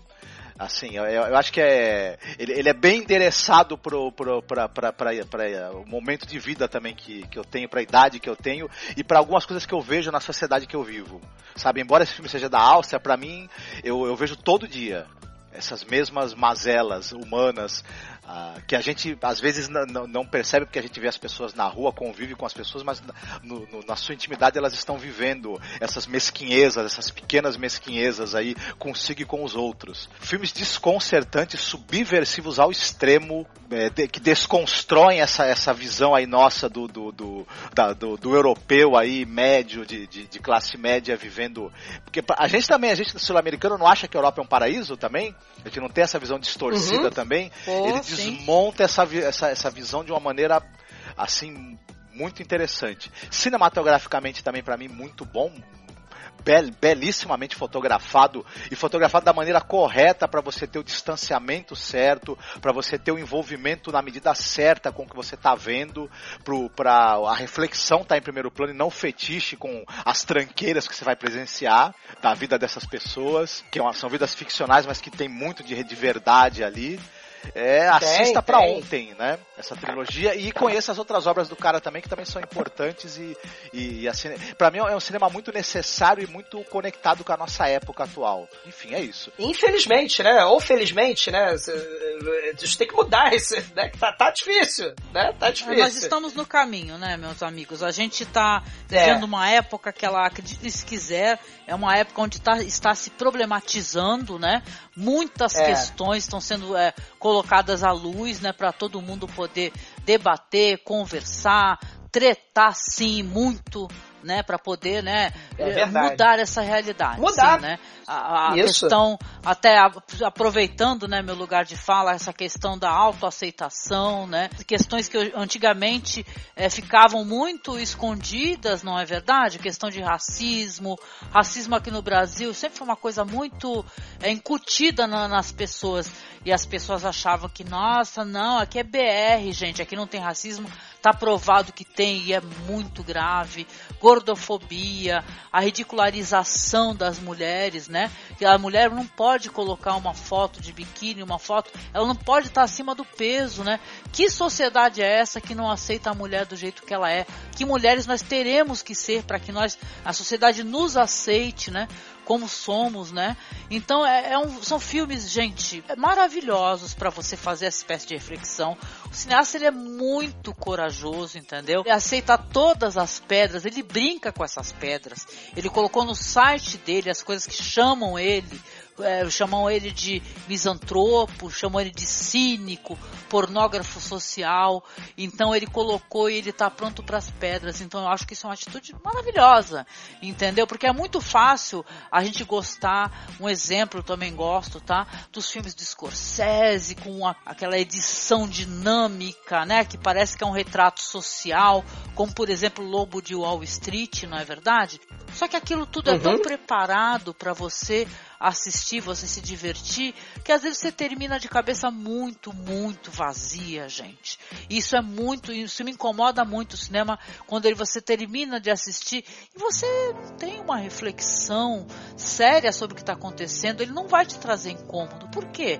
Ele é apenas uma diversão. Às vezes a hiperestilização da abordagem, é, ela acaba se sobrepondo ao tema, né? Que ela, que ela tá tratando. E aí o Uric Cyber não cai nessa armadilha, de jeito nenhum.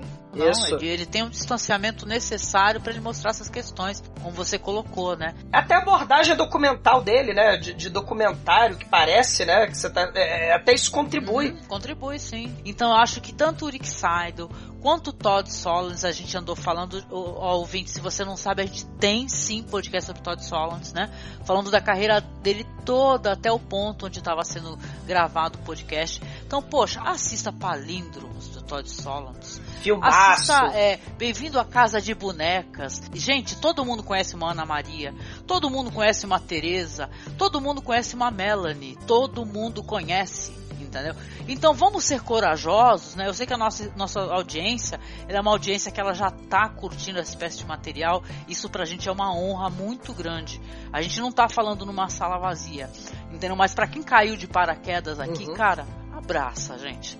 Abraça, porque isso daí é transformador. E não vai se Não arrepender. Vai se arrepender, não é verdade? Então, olha, muito obrigada. Muito bom. Adorei, me emocionei aqui no final até.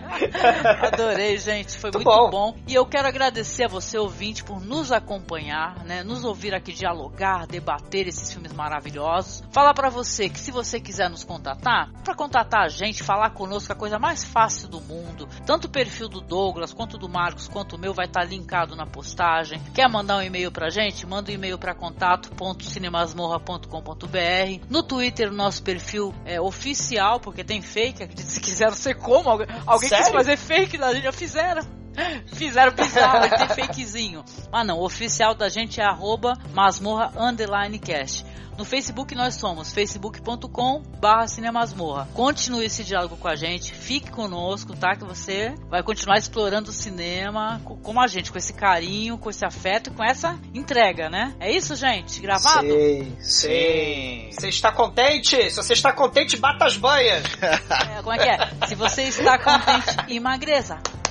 Se você está contente, emagreça. É bizarro, gente. Não, não é Hakuna Matata, não é, não é. É, os seus problemas você não deve esquecer, né? Tem que enfrentar e mudar. É isso aí. Isso aí. Um beijo, gente. Tchauzinho pra vocês e até o próximo podcast. Fiquem bem. Tchau, tchau, Lilica. Tchau, Lilica.